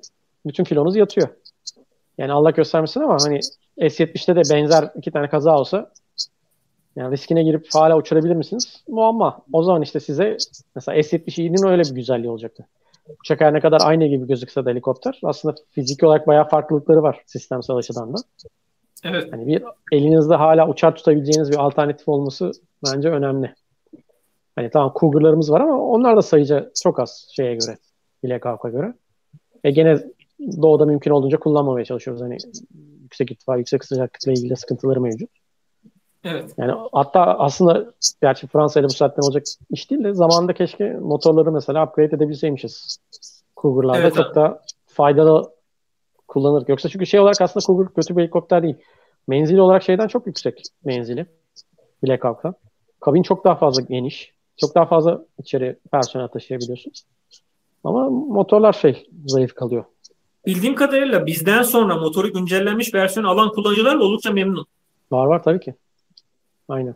Yani sonuçta onun ismi falan da değişti yani. O yüzden çok girmek istemedim ismine de. Suudilerde falan da var. Hatta ben Ankara'da geldiklerini görmüşlerdim. Yani tip olarak hemen hemen aynılar zaten. Ama motorlar falan çok farklı. Yani performans olarak çok daha üstünler tabii ki. Zamanında güçlendirseydik motorları dediğin gibi çok faydalı olurdu bizim için. Yani kullanıcıları da memnun. Hani şeyi de bilmiyorum işin aslında. Hani fiziki olarak buna bir engel var mıdır bilmiyorum. Mesela işte atıyorum transmisyon falan değişiyor muydu? Yoksa sadece motorun üstündeki bir modifikasyonla mı? Mesela bizim yaptığımız gibi miydi onu bilmiyorum. Biliyorsunuz biz UH-1'lerin de motorlarını modifiye ettik. Evet. Güçlerini arttırdık. Hani öyle bir görece basit bir şeyse yapmamamız kötü olmuş. Ama hakikaten çok büyük bir maliyetse bir şey diyemiyorum tabii ama. İşte Avrupalıların o konuda biraz karnesi bozuk ya, o yüzden olabilir. Evet, o da olabilir ama yani elinde hazır sistem. Helikopterler kullanılıyor. Burada artık de var. Altyapısı da mevcut. Yani fabrika seviyesinde bakımı bile yapabiliyorsan.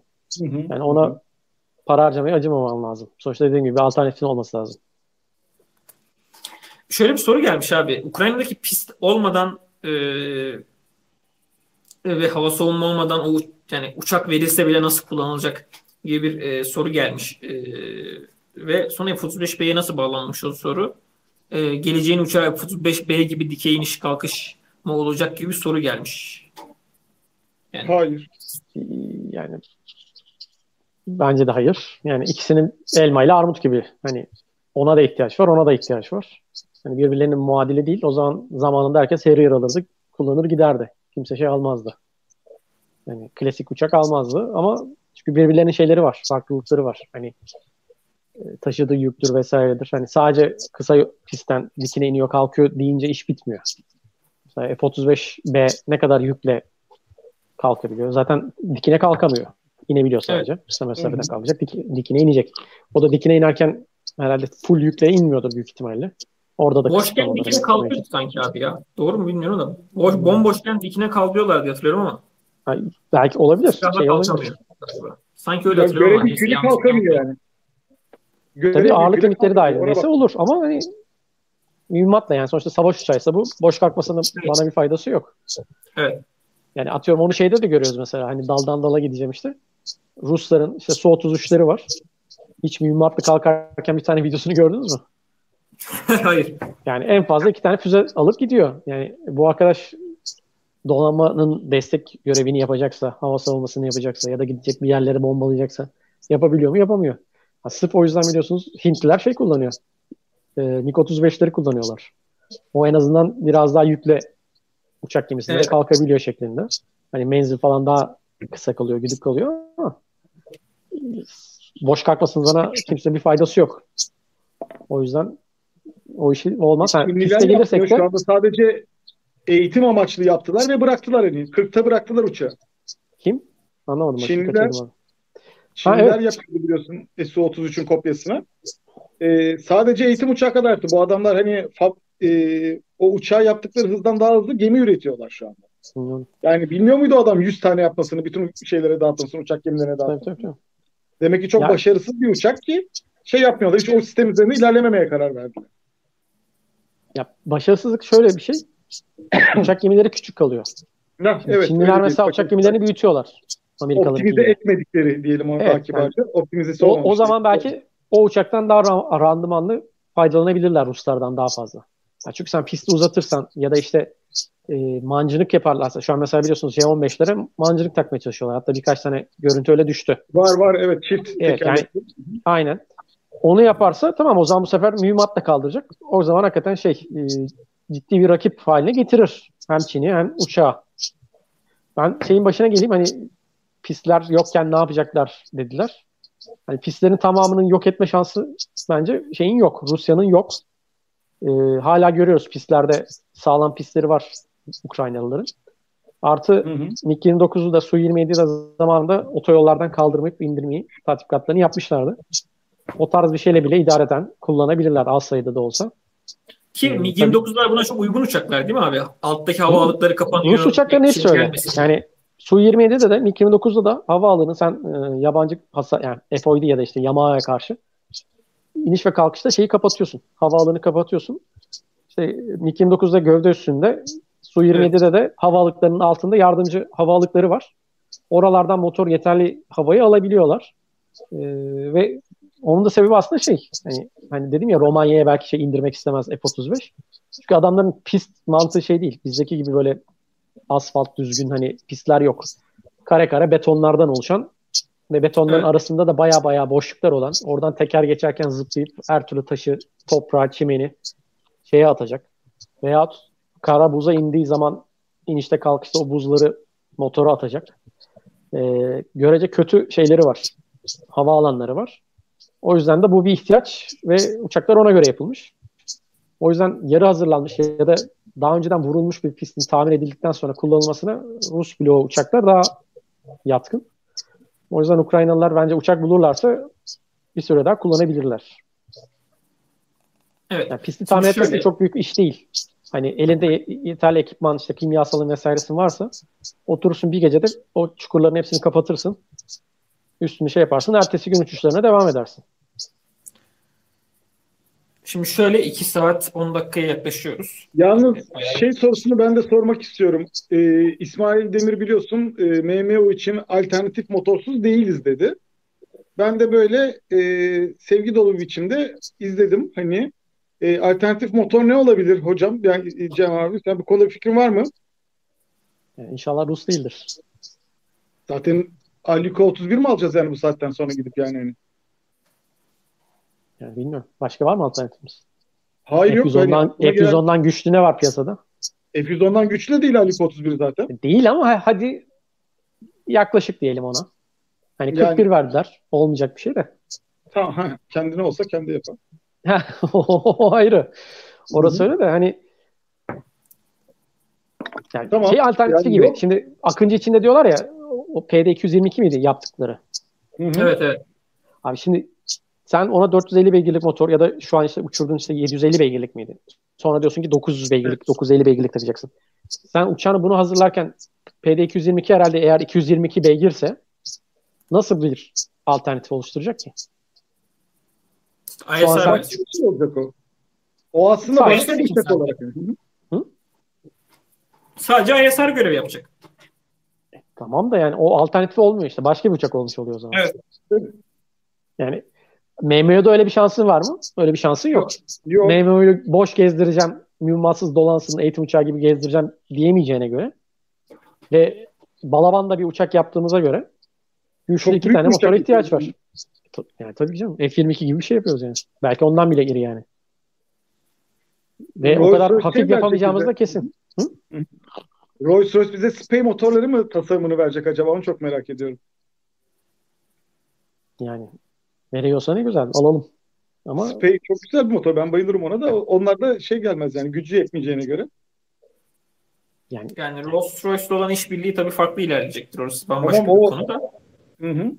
Öyle bir şey belki güzel o zaten. Mevcut süreci hızlandırabilir. Yani umarım hızlandırır en azından. Ama işte o alternatif o değil ama değil mi? Yanlış anlamadık. Hayır alternatif o değil. Alternatif motor. Ben de onu öyle anladım. Çünkü üçüncü bir şeyimiz var. Yani F-110 var.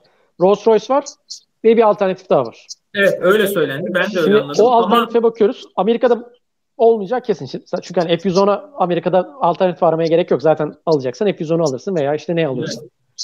Evet. Rolls-Royce'un elinde mevcut bir motor var mı? Yok hayır, yok. Tamam bu tarafa geliyoruz. Fransa'yla herhalde gideceksin. MD-88 alacak halin yok. Zaten MD-88 zaten gücü yetmez. Yani işte, tamam yani o orada da herhangi yani Fransa'dan alacağın bir şey de yok. Safran'dan bir şey gelmiyor. Yukarı doğru yani doğuya doğru geliyoruz. Rusya var. Evet. İşte AL-31 41 var.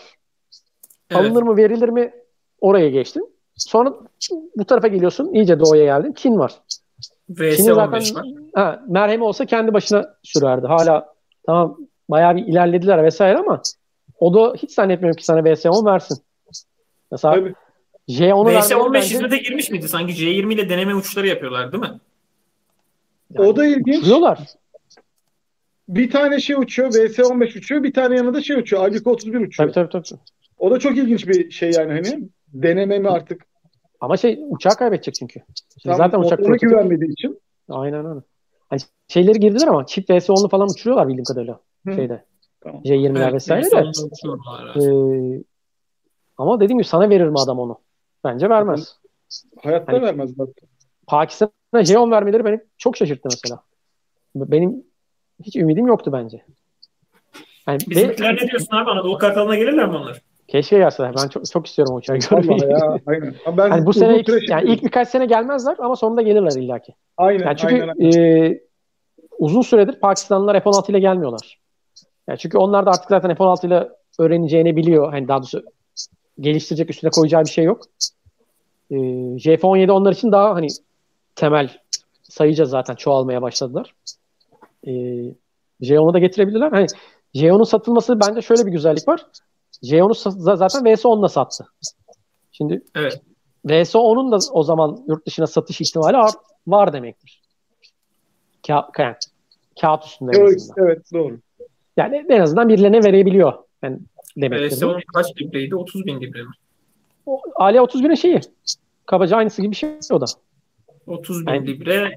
Yani kısmen işi görer mi bilemedim. Görür mü? 110 Duman'a ata gideriz.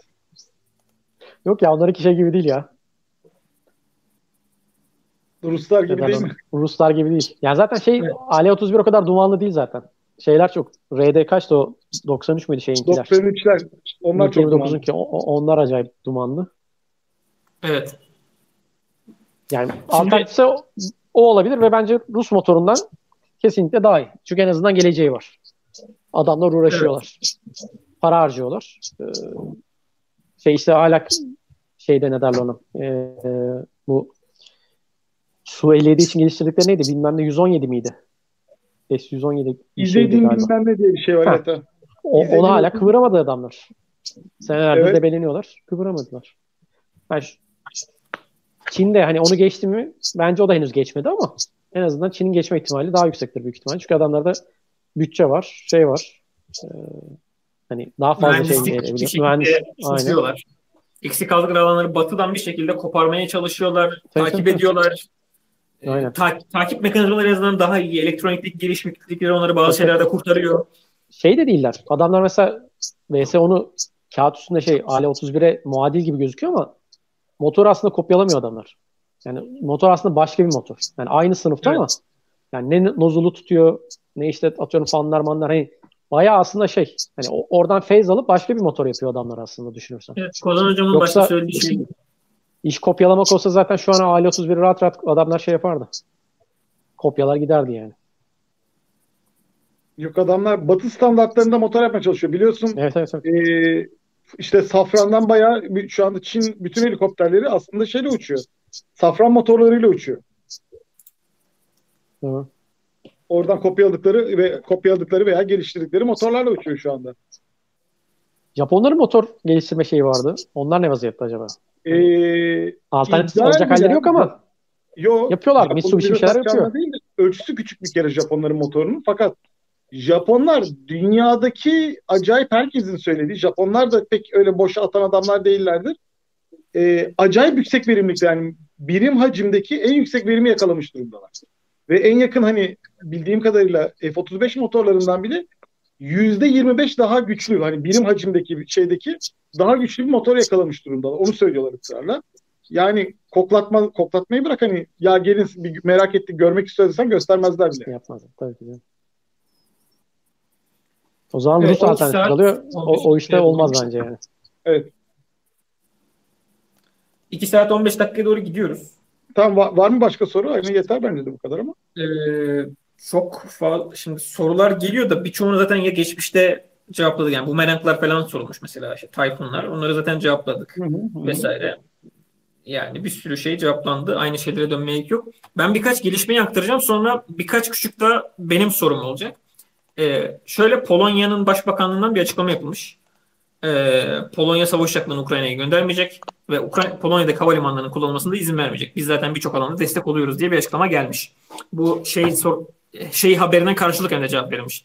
F-16 takası karşısında uçak göndereceği konusunu Polonya net bir şekilde yalanlamış. Bunu söyleyeyim. Bu birinci gelişmeydi. İkinci gelişme, İçişleri Bakanı Süleyman Soylu Türkiye'ye 20.000 Ukraynalı geldi demiş.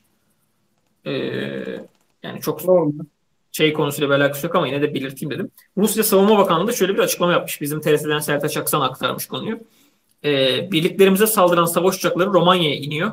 Diğer ülkelerin havaalanlarının kullanılması bu ülkelerin çalışmalara etkin katılımı olarak kabul edilecek diye bir açıklama yapmış. Olabilir. Yani ama bunu da ispatlaması lazım. Aynen. O bir tek uçak şu ana kadar indi. Evet. O da silahsız geri döndü zaten. Aynen. Evet. Yani şöyle bir şey var. Aktif çalışma için Romanya biraz uzak kalmıyor mu? Aşağıda. Evet, bayağı aşağıda kalıyor. Tabii aşağıda. Bir de şöyle bir şey var. Bir tek uçağın indiğinin bütün fotoğrafları çıkarken böyle pek çok uçak inse 3-5 tane uçak inse böyle şakır şakır fotoğraflarını görürdük. Tabii ki. O kadar öyle gizlenebilecek bir durum değil bu yani. Hayır yani Romanya'nın da o riske girmesinin de bir manası yok ki. Yani kimse öyle bir girmez. O topa girmez kimse yani. Ben son olarak bir sorum var Cem abiye. Bu konuyu bildiği için yapacağım. Bizim savaş uçaklarımız için pistlerin tahrip olması durumundaki senaryolarımız, atıyorum otoyollardan kaldırma gibi senaryolarımız var mı? Bu durum nedir? Bir aktarmanı rica edeceğim abi. Evet. Otoyola gelmeden önce hemen her üssün yedek meydanları var. Çevre illerde. Evet. Şimdi atıyorum Eskişehir'inki Sivrihisar'dır mesela. Atıyorum Akhisar'da var vesaire var. Bursa'da var. İstanbul'a yakın mesela.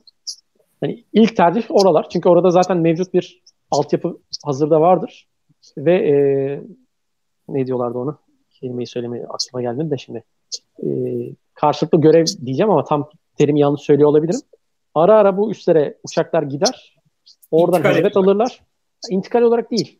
Yani eğitim maksatında. Yani atıyorum adam Eskişehir'den kalkar. Gider Sivrihisar'a iner. Sivrihisar'daki adam seni karşılar. Uçak çekmeyi hatırlar. Seni getirir, shelter'a götürür. Yakıt verecekse yakıtını verir. Oradaki sınırlı sayıda olsa bir ekip vardır. O senin uçağın inişten sonra kontrollerini yapar. Seni tekrardan uçuşa vermek için son kontrollerini hazırlar, yapar vesaire. Oradaki personelin bilgisini, tecrübesini arttırmak ya da işte canlı tutmak için yapılır. Onun dışında da hala var mı bilmiyorum ama eskiden şeyleri hatırlarsınız. Balıkesir, Bandırma o taraflarda iki şerit, yani gidiş geliş yol bir anda 6 şeritli yola çevrilirdi. Evet, dümdüz evet, yollar vardı. Muhtemelen hala vardır. Yani ben en azından 2 tanesini eskiden hani güneye ya da işte Ege'ye giderken arabayla geçtiğimizi çok iyi hatırlıyorum. O tarz yollar var ama uzun zamandır bildiğim, yani ben takip ettiğimden beri herhangi bir öyle bir iniş kalkış eğitimi yaptığımızı ne duydum ne gördüm. Hani kullanılmaz mı? Kullanılabilir. Ama keşke diğer ülkeler gibi biz de bunun eğitimlerini yapsak. Çünkü o da bir tecrübe. Ukraynalıların biliyorsunuz hani en son yaptıklarında Su-57 trafik tabelasını aldı götürdü mesela. Su-27 Ukrayna'da havaalanına şey yapıştırdı. Evet, onu olay hatırlıyor. Mavi bir tabelayı aldı götürdü mesela. Hani o tür şeyler çünkü şey hani yapa gene ölçüp biçiyorsun, belki uçak iner buraya sığar mı diyorsun ama gözden kaçan şeyler olabiliyor. O tarz eğitimler aslında yapılsa bence fena olmaz. Hani çünkü yeterince hani otoyol olarak düşünürsen bayağı geniş yollarımız mevcut. Planlama var mı da bilmiyorum ama keşke yapılırken bunların da belli aralıklarla yani 3-4 kilometre düz, yeri geldiğinde hemen şeyleri kaldırabileceğiniz, refüjleri sökebileceğiniz yerler yapılsa fena olmaz. Bir de şunu belirtmek istiyorum. Dünyanın en büyük müteahhitlik ülkelerinden biriyiz. Hı hı. Bir pistin şey olduğunda hani o kadar ülkede de yayılı bir müteahhitlik şeyimiz varken, ne bileyim sadece batıda müteahhitlik var, doğuda yok değil. Bütün ülke en homojen yayılmış şeyimiz beton santrallerimiz, beton mikserlerimiz ve şeylerimiz, hani müteahhitlik ekipmanları. Hı hı. O yüzden dolayı hani bir pis, yani ülkeyi piste boğarız. Öyle söyleyeyim yani hani. O konuda en son çıkacak sorun pistlerimizin vurulup uçaklarımızın kalkamaması olacaktı. Yani bu ülkeyi piste boğarız yani hani o konuda hiçbir sıkıntı çıkmaz. Ben onlarımına girmiyorum bile hani. Ya şey de çok zaten. Hani sivil alan da çok, ortak kullanılan alanlar çok. Evet, yani yedek o kadar sorun olmaz. Mühimmat aktarımı da sanki yedek meydanlardan mühimmatla beraber kalkış, mühimmattan şey yapışla ilgili de bir çalışma olmuş diye hatırlıyorum ben. Tam tarihini hatırlamıyorum ama mühimmatlı bir tatbikat gibi bir şey de yapılmış diye hatırlıyorum. Yapılır. Bir de ara ara dediğim gibi intikaller oluyor. Yani hiçbir şey yapmasa şeyler de oluyor. Yani pist tadilata giriyor. Bütün üst başka evet, bir üste gidip nakil oluyor. Evet. Orada kullanıyorsun, ne diyorsun? Şimdi şey de var abi. Çok affedersin. TB2'leri de biz bazen sivil meydanlarda çok görüyoruz. Mesela Erzurum'da TB2'lerde sivil meydanda kullanılıyor. Orada az çok zaten İHA iniyor, kalkıyor. Mühimmatlı inip kalkıyor. Mühimmat şey oluyor. Ülkeye bayağı bir o yolda çok yayılmış durumdayız havaalanları konusunda. Ya niye Avrupa seviyesinde değiliz maalesef. Çünkü orada şey de çok fazla. Hani sivil havacılık işin kısmında hani evet. Çok fazla pist var. Hani biz o konuda zayıfız. Ama ülke coğrafyasını düşünürsen de havaalanı sayısı az değil. Hani her yerde bir pist bulursun. Hani en azından dediğim gibi askeri tesis olmasa bile sivil ineceğin, kalkacağın bir dolu pistin var. Oraya gidip yeri geldiğinde hani hızlıca intikal edip ekipmanını götürürsün, şey yaparsın. Yedek meydan olarak oraları kullanırsın. Orada sıkıntı olmaz. Ki Türkiye'nin bir işte atıyorum bir belli bir cepheye karşı olduğunda coğrafi derinliği olduğu için tüm pistlerin vurulması vesaire hepsinin aynı anda bastırılması hiç kolay bir iş değil. Yani koskoca Rusya bile Ukrayna'da bunu çok da yapamadı. Yani aynen. Ben orada bizi zorlayacak bence İran olur. Yani heriflerde deli gibi şey var. Balistik füze var. Evet. Hani bir tek hani o kadar yoğun bir hedefi doyurabilecek kapasite bence İran'da var. Yoksa hani işte atıyorum Yunanistan'ın elindeki 100 tane şeyle Scout'la mukapta olacak o iş değil. Histimizde o kadar kapatamaz. Ya Yunanistan'ın elinde 500 tane olsa da bence çok kolay olmayacak. Ya o da aynı bir şey. Dediğin doğru. Zor bir şey. Yani kolay bir şey değil. Yani coğrafi derinlik dediğin gibi şey. Önemli. Ben de şeyde gördüm. Yani Rusya'nın saldırısında yine gördük. Bir tane mühimmatla bir tane üssü yok edemiyorsun. Bir tane mühimmatla bir tane şey yapamıyorsun yani. Ya üs dediğin şey hani çoğu insan girmemiştir ama Google Earth'a girsinler baksınlar hani görürler. Devasa bir arazi. Hani minimum 2 tane pist olur. Yanında taksi yolları olur. O taksi yolundan bile istersen kalkıp iniş yapabilirsin. Arada bir sürü bağlantı yolları olur. Üssün etrafına dağıtılmış senin park sahaların olur. Onlarca shelter'ın var. Farklı yerde mühimmat depoların var, yakıt depoların var. Yani bir üssü haritadan silmek veya işlevsiz bırakman için ciddi sayıda mühimmat atman lazım. Mesela bizim işte KGK bence o yüzden faydalı bir şey. Yani KGK dediğin şey 100 kilometreye gidiyor. Ucuz ve onlarca atabileceğin bir şey. Evet. Yani bir uçağın altına 4 tane tak, yolla git. 10 tane uçak, 40 tane hedefi. Sonuçta GPS, INS bile olsa sonuçta sen üstün şeyini, koordinatlarını belirlemen çok basit bir şey. Neyin nerede olduğunu biliyorsun. Taksi yollarına, bağlantı yollarına atabilirsin. İşte ne bileyim, shelter'lar atabilirsin. Veya sadece piste ağırlık verip pisti tahrip edebilirsin. Yani sonuçta Mark 82 atıyorsun. Mark 80'i de pistte az buz şey yapmaz. Hatta şimdi o SARP vesaire şeyimiz de var artık. Hani nüfuz edici mühimmatlarımızı da daha küçültebiliyoruz. Bunlarla etkili olur. Veya işte şeyler, niyetli bomba, yeni EKA'lar çok faydalı olacak. O da sonuçta 1 metrelik betonu deliyor. Ve işte bir F-16 8 tane taşıyacak. Şimdi 10 tane F-16 ile bir hava üstüne daldığınızda 80 tane mühimmat atabileceksiniz. İşte o hakikaten doyurucu bir rakam. O zaman iş değişebilir.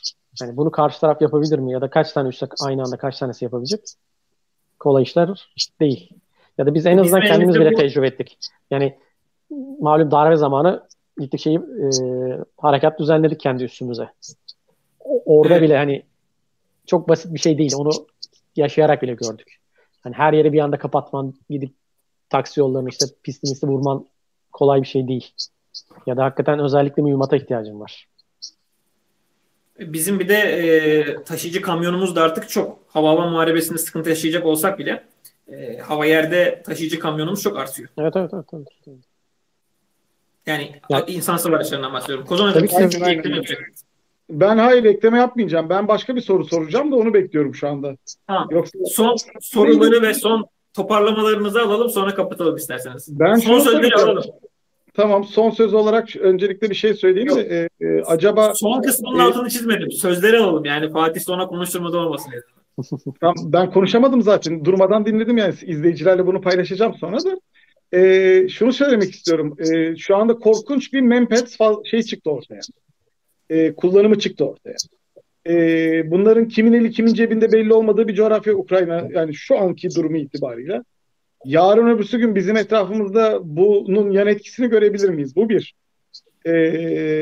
İki, görüyoruz ki Mempet çok etkili bir sistem. Hani bir anda çıkıyor, bir anda vuruyor, bilmem ne yapıyor. Biz ne gibi önlemleri almalıyız? Artık yani ne bileyim, atakların üzerindeki chaff flare'ler artmalı mı?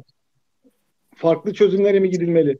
İşte sen bugün çok güzel yazmışsın. F-16 30'ların üzerinde çok az miktarda chaff flare var. Bunlara artı verecek bir sistemler mi eklenmeli gibi alternatif böyle pek çok şeyde yüksek sesle artık düşünmemiz gerekmiyor mu bizim? Bence gerekiyor. Yani sırf helikopter olarak düşünmeyin. Yani uçak içinde ciddi risk. Yani sonuçta bu üslerimiz şehir içinde çoğu. Yani şimdi atıyorum Diyarbakır'a uçak indirip kaldırıyorsunuz. Yani bir adam çatının üstünden çıkıp yani sırf askeri uçak bile değil. Yeri gelecek sivil uçakları bile tehdit, ama hadi şu an ona gelmeyelim. Şimdi bir F-16'ya atması, F-16 ona ne yapacak? Atıldığını şu an anlıyor mu? Anlamıyor. Pilot görmezse, fiziki olarak dumanını vesairesini görmezse neyin çarptığını bile anlamayacak inişte. Yani bizim mesela elimizde bir kabiliyet var mı? Var. Sonuçta bu HELSIS vesaire de helikopterlere bir misil warning sistem, yani işte onlar herhalde ne derler ona? UV ile çalışıyorlar değil mi? Algılayarak, füzenin ısısını algılayarak çalışıyor. Elimizde böyle bir altyapı mevcut. Yani bence bunu bir an önce muharip uçaklarımıza da aktarmamız lazım. Hani bunu nasıl yapabilirsin? Ya İsrail gibi, biliyorsunuz İsrail'in ileride uçağın üstüne, altına üstüne kendileri gövdeye direkt sensör olarak taktılar. Veyahut işte Hollanda'nın işte firmanın adı aklıma gelmiyor. Geçen Saffet'te paylaşmıştı hatta. Therma mıydı firma? F-16'nın paylonlarına, yani dış yakıt deposu veya onun dışındaki işte bomba mühimmat taşıyan paylonların üstüne füze ikaz sistemleri takıyor. Artı paylonun arka tarafında da ekstradan chaff flare soketleri takılıyor. Yani bu tür bir şey şimdi mesela Tayyip'in Aselsan'a ortaklaşa yapmaması ya da yapamaması şey değil, yapamayacağı bir iş değil. Pardon. Cümleyi toparlayamadım. Pardon. Hani böyle bir şey yapabiliriz. Hakikaten sayıca bence şimdi Blok 30'larda şey alıyorsun. 2 tane kartuş var. Onlarda işte 30-30 alsa 60 tane şeyin var. Flare'in var ya da chaff flare'in var. Yani sayıcı arttırmamız lazım. Önlem almamız lazım. Şeyi bir şekilde hava alanlarının etrafında bir güvenli alan yapmamız lazım. Yani bunun için dronlardan faydalanabilir ama bu dronlar tabii ki şey değil. Yani bayraklar değil ama iniş kalkışlar aslında belli saatlerde oluyor. Hani 24 saat orada bir faaliyet yok aslında. Yani genelde hava üslerinde bir sabah bloğu olur, bir öğleden sonra bloğu olur. Hani bir sabahtan kalkan uçaklar var. Öğlen inerler. Bir de öğleden sonra işte kaçta kalkacaksa bir iki partide iniş kalkış olur ekstraların dışında. Şimdi siz o uçuşlardan önce hani etrafta bir alanı gözleyebilmeniz lazım. Hani bunun için sadece üssün etrafındaki tellerden şey değil. Çünkü adam zaten telin yanına gelip atmayacak. Tabii. Bir uçağın yaklaşması için kilometrelerce öteden alçalmaya başlıyor sonuçta. Sizin belki o bölgelerde tehdit bölgeleri seçeceksiniz. Yani nereden bana atabilir, ne yapabilir? Oralarda belki işte dediğim gibi bir drone uçuracaksınız. Belki kapalı devre kamera sistemleri yerleştireceksiniz. Hani veyahut gene otomatik hareketi algılayan ya da ne bileyim şey bilmiyorum nasıl yaparlar o kadar beni aşar bir şey de. Yani bu tarz önlemler almamız lazım. Çünkü o sizin dediğiniz gibi o mühimmatlar sağa sola dağılacak. Yani çünkü kontrolsüzce yüzlerce binlerce şey veriliyor. Evet. Omuzdan yani şu an bile taraflar arasında biri el değiştiriyor. İşte Ruslar ondan oluyor, o ondan oluyor. Şimdi oraya gönüllüler gitmeye başladı. O adamın kimden gittiğini bilmiyorsun sen gönüllü. Yani gönüllü belki sırf oraya silah almak için bile gidiyor olabilir. Şu an zaten sınırlar şey olmuş. Ne derler ona? Hallaç pamuğu gibi atılmış. Herkes her yere geçebiliyor, gidebiliyor. Veyahut aldın orada bir tarlaya gömdün, sakladın. İşler yatıştı. Git 6 ay sonra oradan çıkart. Bir gemiye koy. İstediğin yere götürebilirsin. Yani oradan hakikaten şey, takibi çok zor. Yani aslında Avrupa şu an bence ciddi bir risk alıyor. Çünkü ucu kendilerine de dokunacak. Yani Afganistan'da bir tane Stinger falan verdin ama orada çok daha kapalı bir alanda. Yani adamlara daha çok hakim olabileceğin bir yerde. Burası öyle bir yerde değil. Yani ciddi risk. Yani şu an bile zaten işte PKK gayet modern iglaları elde edebiliyor. Şimdi oradaki yüzlerce, binlerce, hatta binler diyorum artık çünkü öbürkü 500 oluyor, öbürkü 200 oluyor. Hani ciddi rakamlar var. Onlar harcanmayacak. Ve Stinger gidiyor yani. Hani. Tabii şey değil. Aynen. Yani Pint'i Alman gibi şey göndermiyor. SA-7 göndermiyor yani. Onlar da 500 tane Stinger gönderecekler bir de. Bir zahmet. Göndersinler. Ya bırak da şeyi anca verebildiler. Kaskı verebildiler. Kaskı anca verebildiler. O da yani vereceğiz diyorlar da hakikaten evet. Sonra şey gibi olabilir. 2 gün önce herkes uçak veriyordu. Şimdi bak herkes tabii. Macaristan, Romanya, Polonya hepsi hayırı çekti. Evet aynen öyle. Ama TB2 konusunda hani şey var. Ey Almanya kimsin sen diye bir bağırasın var. Çünkü herifler şey yapmışlardı. Ukrayna Donbass'ta topçu vurduğu zaman TB2'ler ne kadar şey böyle hani tehlikeli. Bunların olmaması gerek. İşte Minsk Anlaşması'na aykırı diye şey yapıyorlardı. Şimdi herkes TB2 aman var aman 2 veriliyor bilmem ne oldu. Yani şu an öyle işte ama dediğin gibi 2 ay sonra ne olacak bilmiyorum. Sonra, tabii 2 gün sonra şeyimiz var bizim hani ne olursa olsun ucu kıvrılıp bizi bulma gibi bir şeyimiz var. Evet, rahatsızlığımız var. Twitter'da çok dönen Afrika'da kabile savaşta mızrağın ucu bize dokunuyor lafı tam olarak maalesef. Doğru. Geçerli oluyor. Başka son olarak eklemek istediğiniz bir şey var mı? Ona göre programı kapatacağım. Benim şeyim yok. Kodan Hoca gitti. Nereye gitti? Bir dakika gittim. Tekrar geri gelecektim de şey buldum. Ben burayı terk ediyorum dedi gitti. Yok terk etmedim canım. Bence kitap almayayım. Ben diyorum. Evet bak ürün yerleştirme yapacağız. Ürünü yerleştiriyorum şu anda. Kitap satışı yani şu anda bütün baskıları tükendi. Cem'i kutluyoruz buradan. Çok önemli ve çok değerli bir kitap.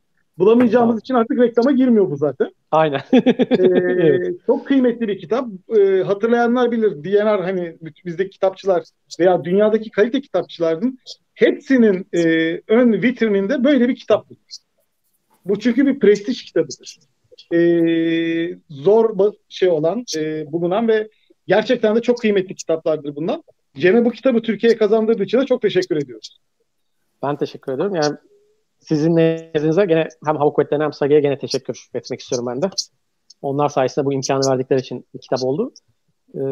İnşallah devamı gelir. Hani benim için şeydi o. Hani hep her yayında ya da işte her fırsatta söylüyorum. Yani ben bir şeyin eksikliğini çektiğim için bu işle bu kadar uğraştım. Hani elimden geldiğince bir şey yaptım. Ama en azından bir ürün çıkarıp bir şey yapılabildiğine hani hem kuvvet hem biz havacılık meraklıları görmüş olduk. Onun için önemli. Sonuçta Levent'in kitapları da var. Onlar da çok kıymetli ama bir şeyimiz yok. Yani nasıl diyeyim? Bir ürün çıkartmakla ilgili bir sıkıntımız vardı. Kimse elinin taşının altına koyup uğraşmıyordu. Evet. Hani onun için bence güzel bir şey oldu. Hani yapılabiliyormuş. Yapılırsa da talep görüyormuş. Onu da görmüş olduk. Ben başta kendim şaşırdım diyebilirim. Hani satılacağından ya da iyi göreceğinden emindim ama hani bir ay gibi bir sürede bu kadar çabuk tükeneceğini ben de tahmin etmiyordum. Veya yurt dışından bu kadar talep göreceğini tahmin etmiyordum. Yani Hollanda'ya işte E5'i Megastore gönderdik. Yani adam satmaya başlamasıyla 40 tane kitabı anında bitirdi. Ondan sonra ikinci partiyi göndermek zorunda kaldım. Zaten bir anda hızla bitmesinin sebebi de oldu aslında. Olsun, Almanya'ya gitti. Ama orada da mutluluk verici bir şey. Yani E5 Megastore hakikaten çok büyük bir şey. Havacılıkla ilgili bir mağaza diyeyim artık. Her şey var hani. Şapkasından, kitabından, modeline her şey var. Hani Türk Hava Kuvvetleri için dediğinizde Levent'te benim kitap çıkıyor. Hani o bakımdan ben üzülüyorum. Yani çünkü Türk Hava Kuvvetleri hakikaten çok köklü. Yaptığımız işler çok büyük. Ama bize anlatacak herhangi bir şey yok. Hani Avrupalılar tırnak içinde kıskanıyorlar, yapmıyorlar. Biz de yapmıyoruz. Şimdi biz yapmazsak, biz derdimizi anlatmazsak başkaları bizim adımıza başka şeyler anlatıyor. Ona da gerek yok. Hani o yüzden aslında bir andıkta da seviniyorum. Ve dediğim gibi hani talep görmesi beni mutlu ediyor. Demek ki birileri bir şeyler yaparsa iyi kötü hani düzgün diyeyim artık. Yani iyi demeyeyim. Kendi şey hani güzel bir kitap demeyeyim belki ama hani elle tutulur bir şey yaptığın zaman da bir karşılığı var. Yani çünkü şeyimiz yok. Yani yurt dışından talep görmesinin sebebi de o. Yani buradan oraya giden bir şey yok. Yani biz kapalı kutuyuz. Yani Avrupa'nın en büyük hava kuvvetleriyiz. Ama kapalı kutuyuz. Yani doğru düzgün tatbikata gitmeyiz. Doğru düzgün basın, yayın bir şey faaliyetimiz yapmayız. Hani yaptığın şey sınırlı kalır.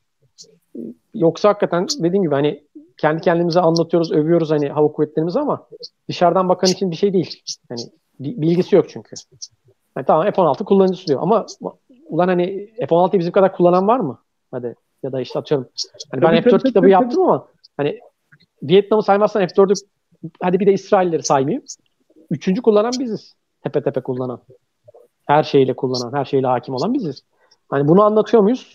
Anlatmıyoruz. Bir şey gösteriyor muyuz? Göstermiyoruz. Hani Amerika bizim o işte Suriye'deki ya da işte Irak'taki operasyonları yapıyor olsa her bir harekat için kaç tane kitap çıkarttı. Çünkü ciddi işler yapılıyor ama anlatmıyoruz. Anlatmazsak da başkaları dediğim gibi bizim adımıza kötü şeyler anlatıyor. Ben o yüzden hani bir şeyler yapılmasından yanayım. İnşallah devamı da gelir. Yani benden veya başka arkadaşlarım. Genişletilmiş ikinci baskı gelir mi?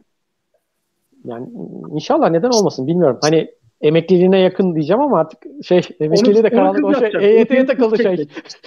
F4'te EYT'ye takılıyor. Sıkıntı yok. Onda bir aynen evet. Öyle olabilir. Yani şey değil. Yani inşallah olur. Neden olmasın? Yani çünkü şey değil. Yani sonuçta her iş dedim yani kimse anasının karnından bir şeyin uzmanı olarak da olmuyor. Bu benim için ilk şeyim. Tecrübem. Hani kendim de hatalarımın farkındayım. Ya da kitap yayıldıkça da şeyler gelecek. Yani ben onu herkese söylüyorum zaten. Birkaç kişiyle de yazıştık. Hani bir hata mesela bir şey gördünüz de yazın lütfen. Hani sonuçta ben de o bilgileri bir yerlerden derledim, topladım ama %100 doğrudur deme lüksüm yok. Hani birileri uyaracak ki ya da bir kaynak gösterecek ki şey yapsın. Yani doğrusunu yapalım. İşte hakikaten o yüzden ikinci baskı olursa eğer dediğim gibi orada da o hatalarımızı şey yaparız, düzeltiriz. Yenilerini ekleriz. Benim inşallah. Bir tek sorum olacak. Bizim F-16'larda F-4'lerde arkaya bakmak için bir aynamız var değil mi? Var. Yukarıda açılan. 3 şey var. 3 tane aynamız var. Hı-hı. Kokpitin içinde. Bir tane de şeyin dışında var. Arka şeydekinin silah sistem subayının tam üstünde bir tane şeyimiz var. Gövdenin dışında ayna var. O da aslında şeye bakıyor. Yakıt ikmalinde. Buma bakıyor. Tamam. Onu görmesi için. Ben de onun niye yeri öyle diyecektim. Çok mantıklı. Tamam. Mesela Yunanlarınkinde yanında 2 tane var. İlginç bir şekilde. Yani bazı aslında böyle ufak tefek şeyler var. Ülkelerin kullanışla ya da işte ne bileyim alışkanlıklarıyla. Mesela onlarda tek değil. Yanında 2 tane var. Mesela oradan bumu görmesi daha zor ama o bir yandan şeyi de istiyor olabilir tabii. Hani bir dogfight vesairede hem sağ hem soldan arkaya daha çok hakim oluyorsun. Belki öyle bir ihtiyaç hissetmişlerdir. ufak tefek öyle farklılıklar ya da işte kuvvetlerin ya da kullanıcıların şeyi var. Değişiklikliğiyle vesaire tabii olabiliyor.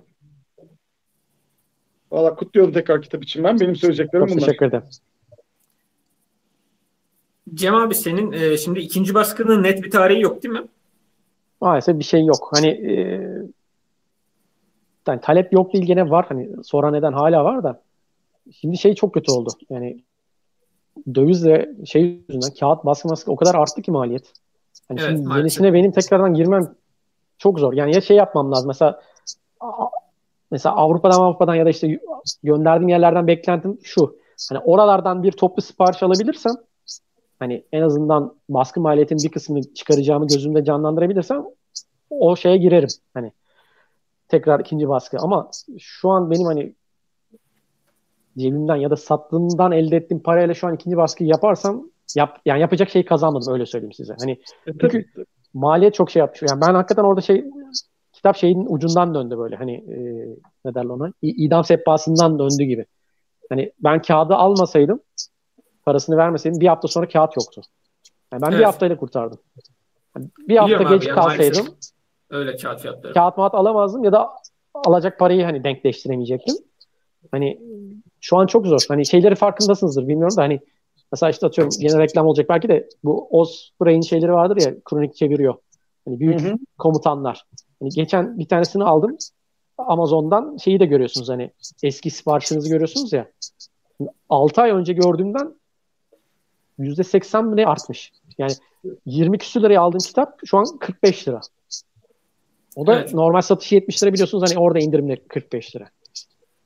Yani o bir de yayın evi hani onun gücüyle şeyle hani ben Cem Doğut yayınları hani öyle bir şeye maalesef şu an için hani şeye giremiyorum. Onun riskine göz alamıyorum. Ama dediğim gibi anca şey olursa hani bir yerlerden hakikaten desin ki işte ben 50 tane istiyorum o 100 tane istiyor vesaire. Hani bir şey birleşir o zaman olur mu olabilir bilmiyorum. Hani yurt dışından beklemedeyim öyle söyleyeyim. Türkiye'de zor. Yani çünkü Türkiye'de şey yapma şansımız yok hani. Ben zaten yayın evlerine vesaire daha doğrusu bu kitapçılara girme şansım yok benim hani tek başıma. Şimdi öyle bir şey olmadıktan sonra tekrardan o kadar kitabı basıp dağıtmam etmem yani kolay değil. Yani ben ne çektiğimi bir ben bilirim şeklinde diyeceğim belki ama birazcık da şey olsun böyle ne derler ona. Kıymeti artar. Hani insanlar daha kütüphanesinde daha saklar. Veya sizin dediğiniz gibi inşallah belki birkaç sene sonra şeyini yaparız. Genişletilmiş versiyonunu ya da işte yeni eklemelerle bir şeyler yapılabilir. O daha makul geliyor ya da mantıklı geliyor bana öyle diyeyim size. Evet son yorumları da aldıysak sanırım ben canlı yayını kapatayım. Valla herkese çok teşekkür ediyorum. Çok güzel bir sohbet oldu. İzleyen, dinleyen, özellikle siz katılan Cem abi ve Kozan abi ikinize de ayrıca teşekkür ediyorum. Biz teşekkür ederim. Daha sonraki programlarda görüşmek üzere. Olabildiğince aktarmaya çalışacağız durumları.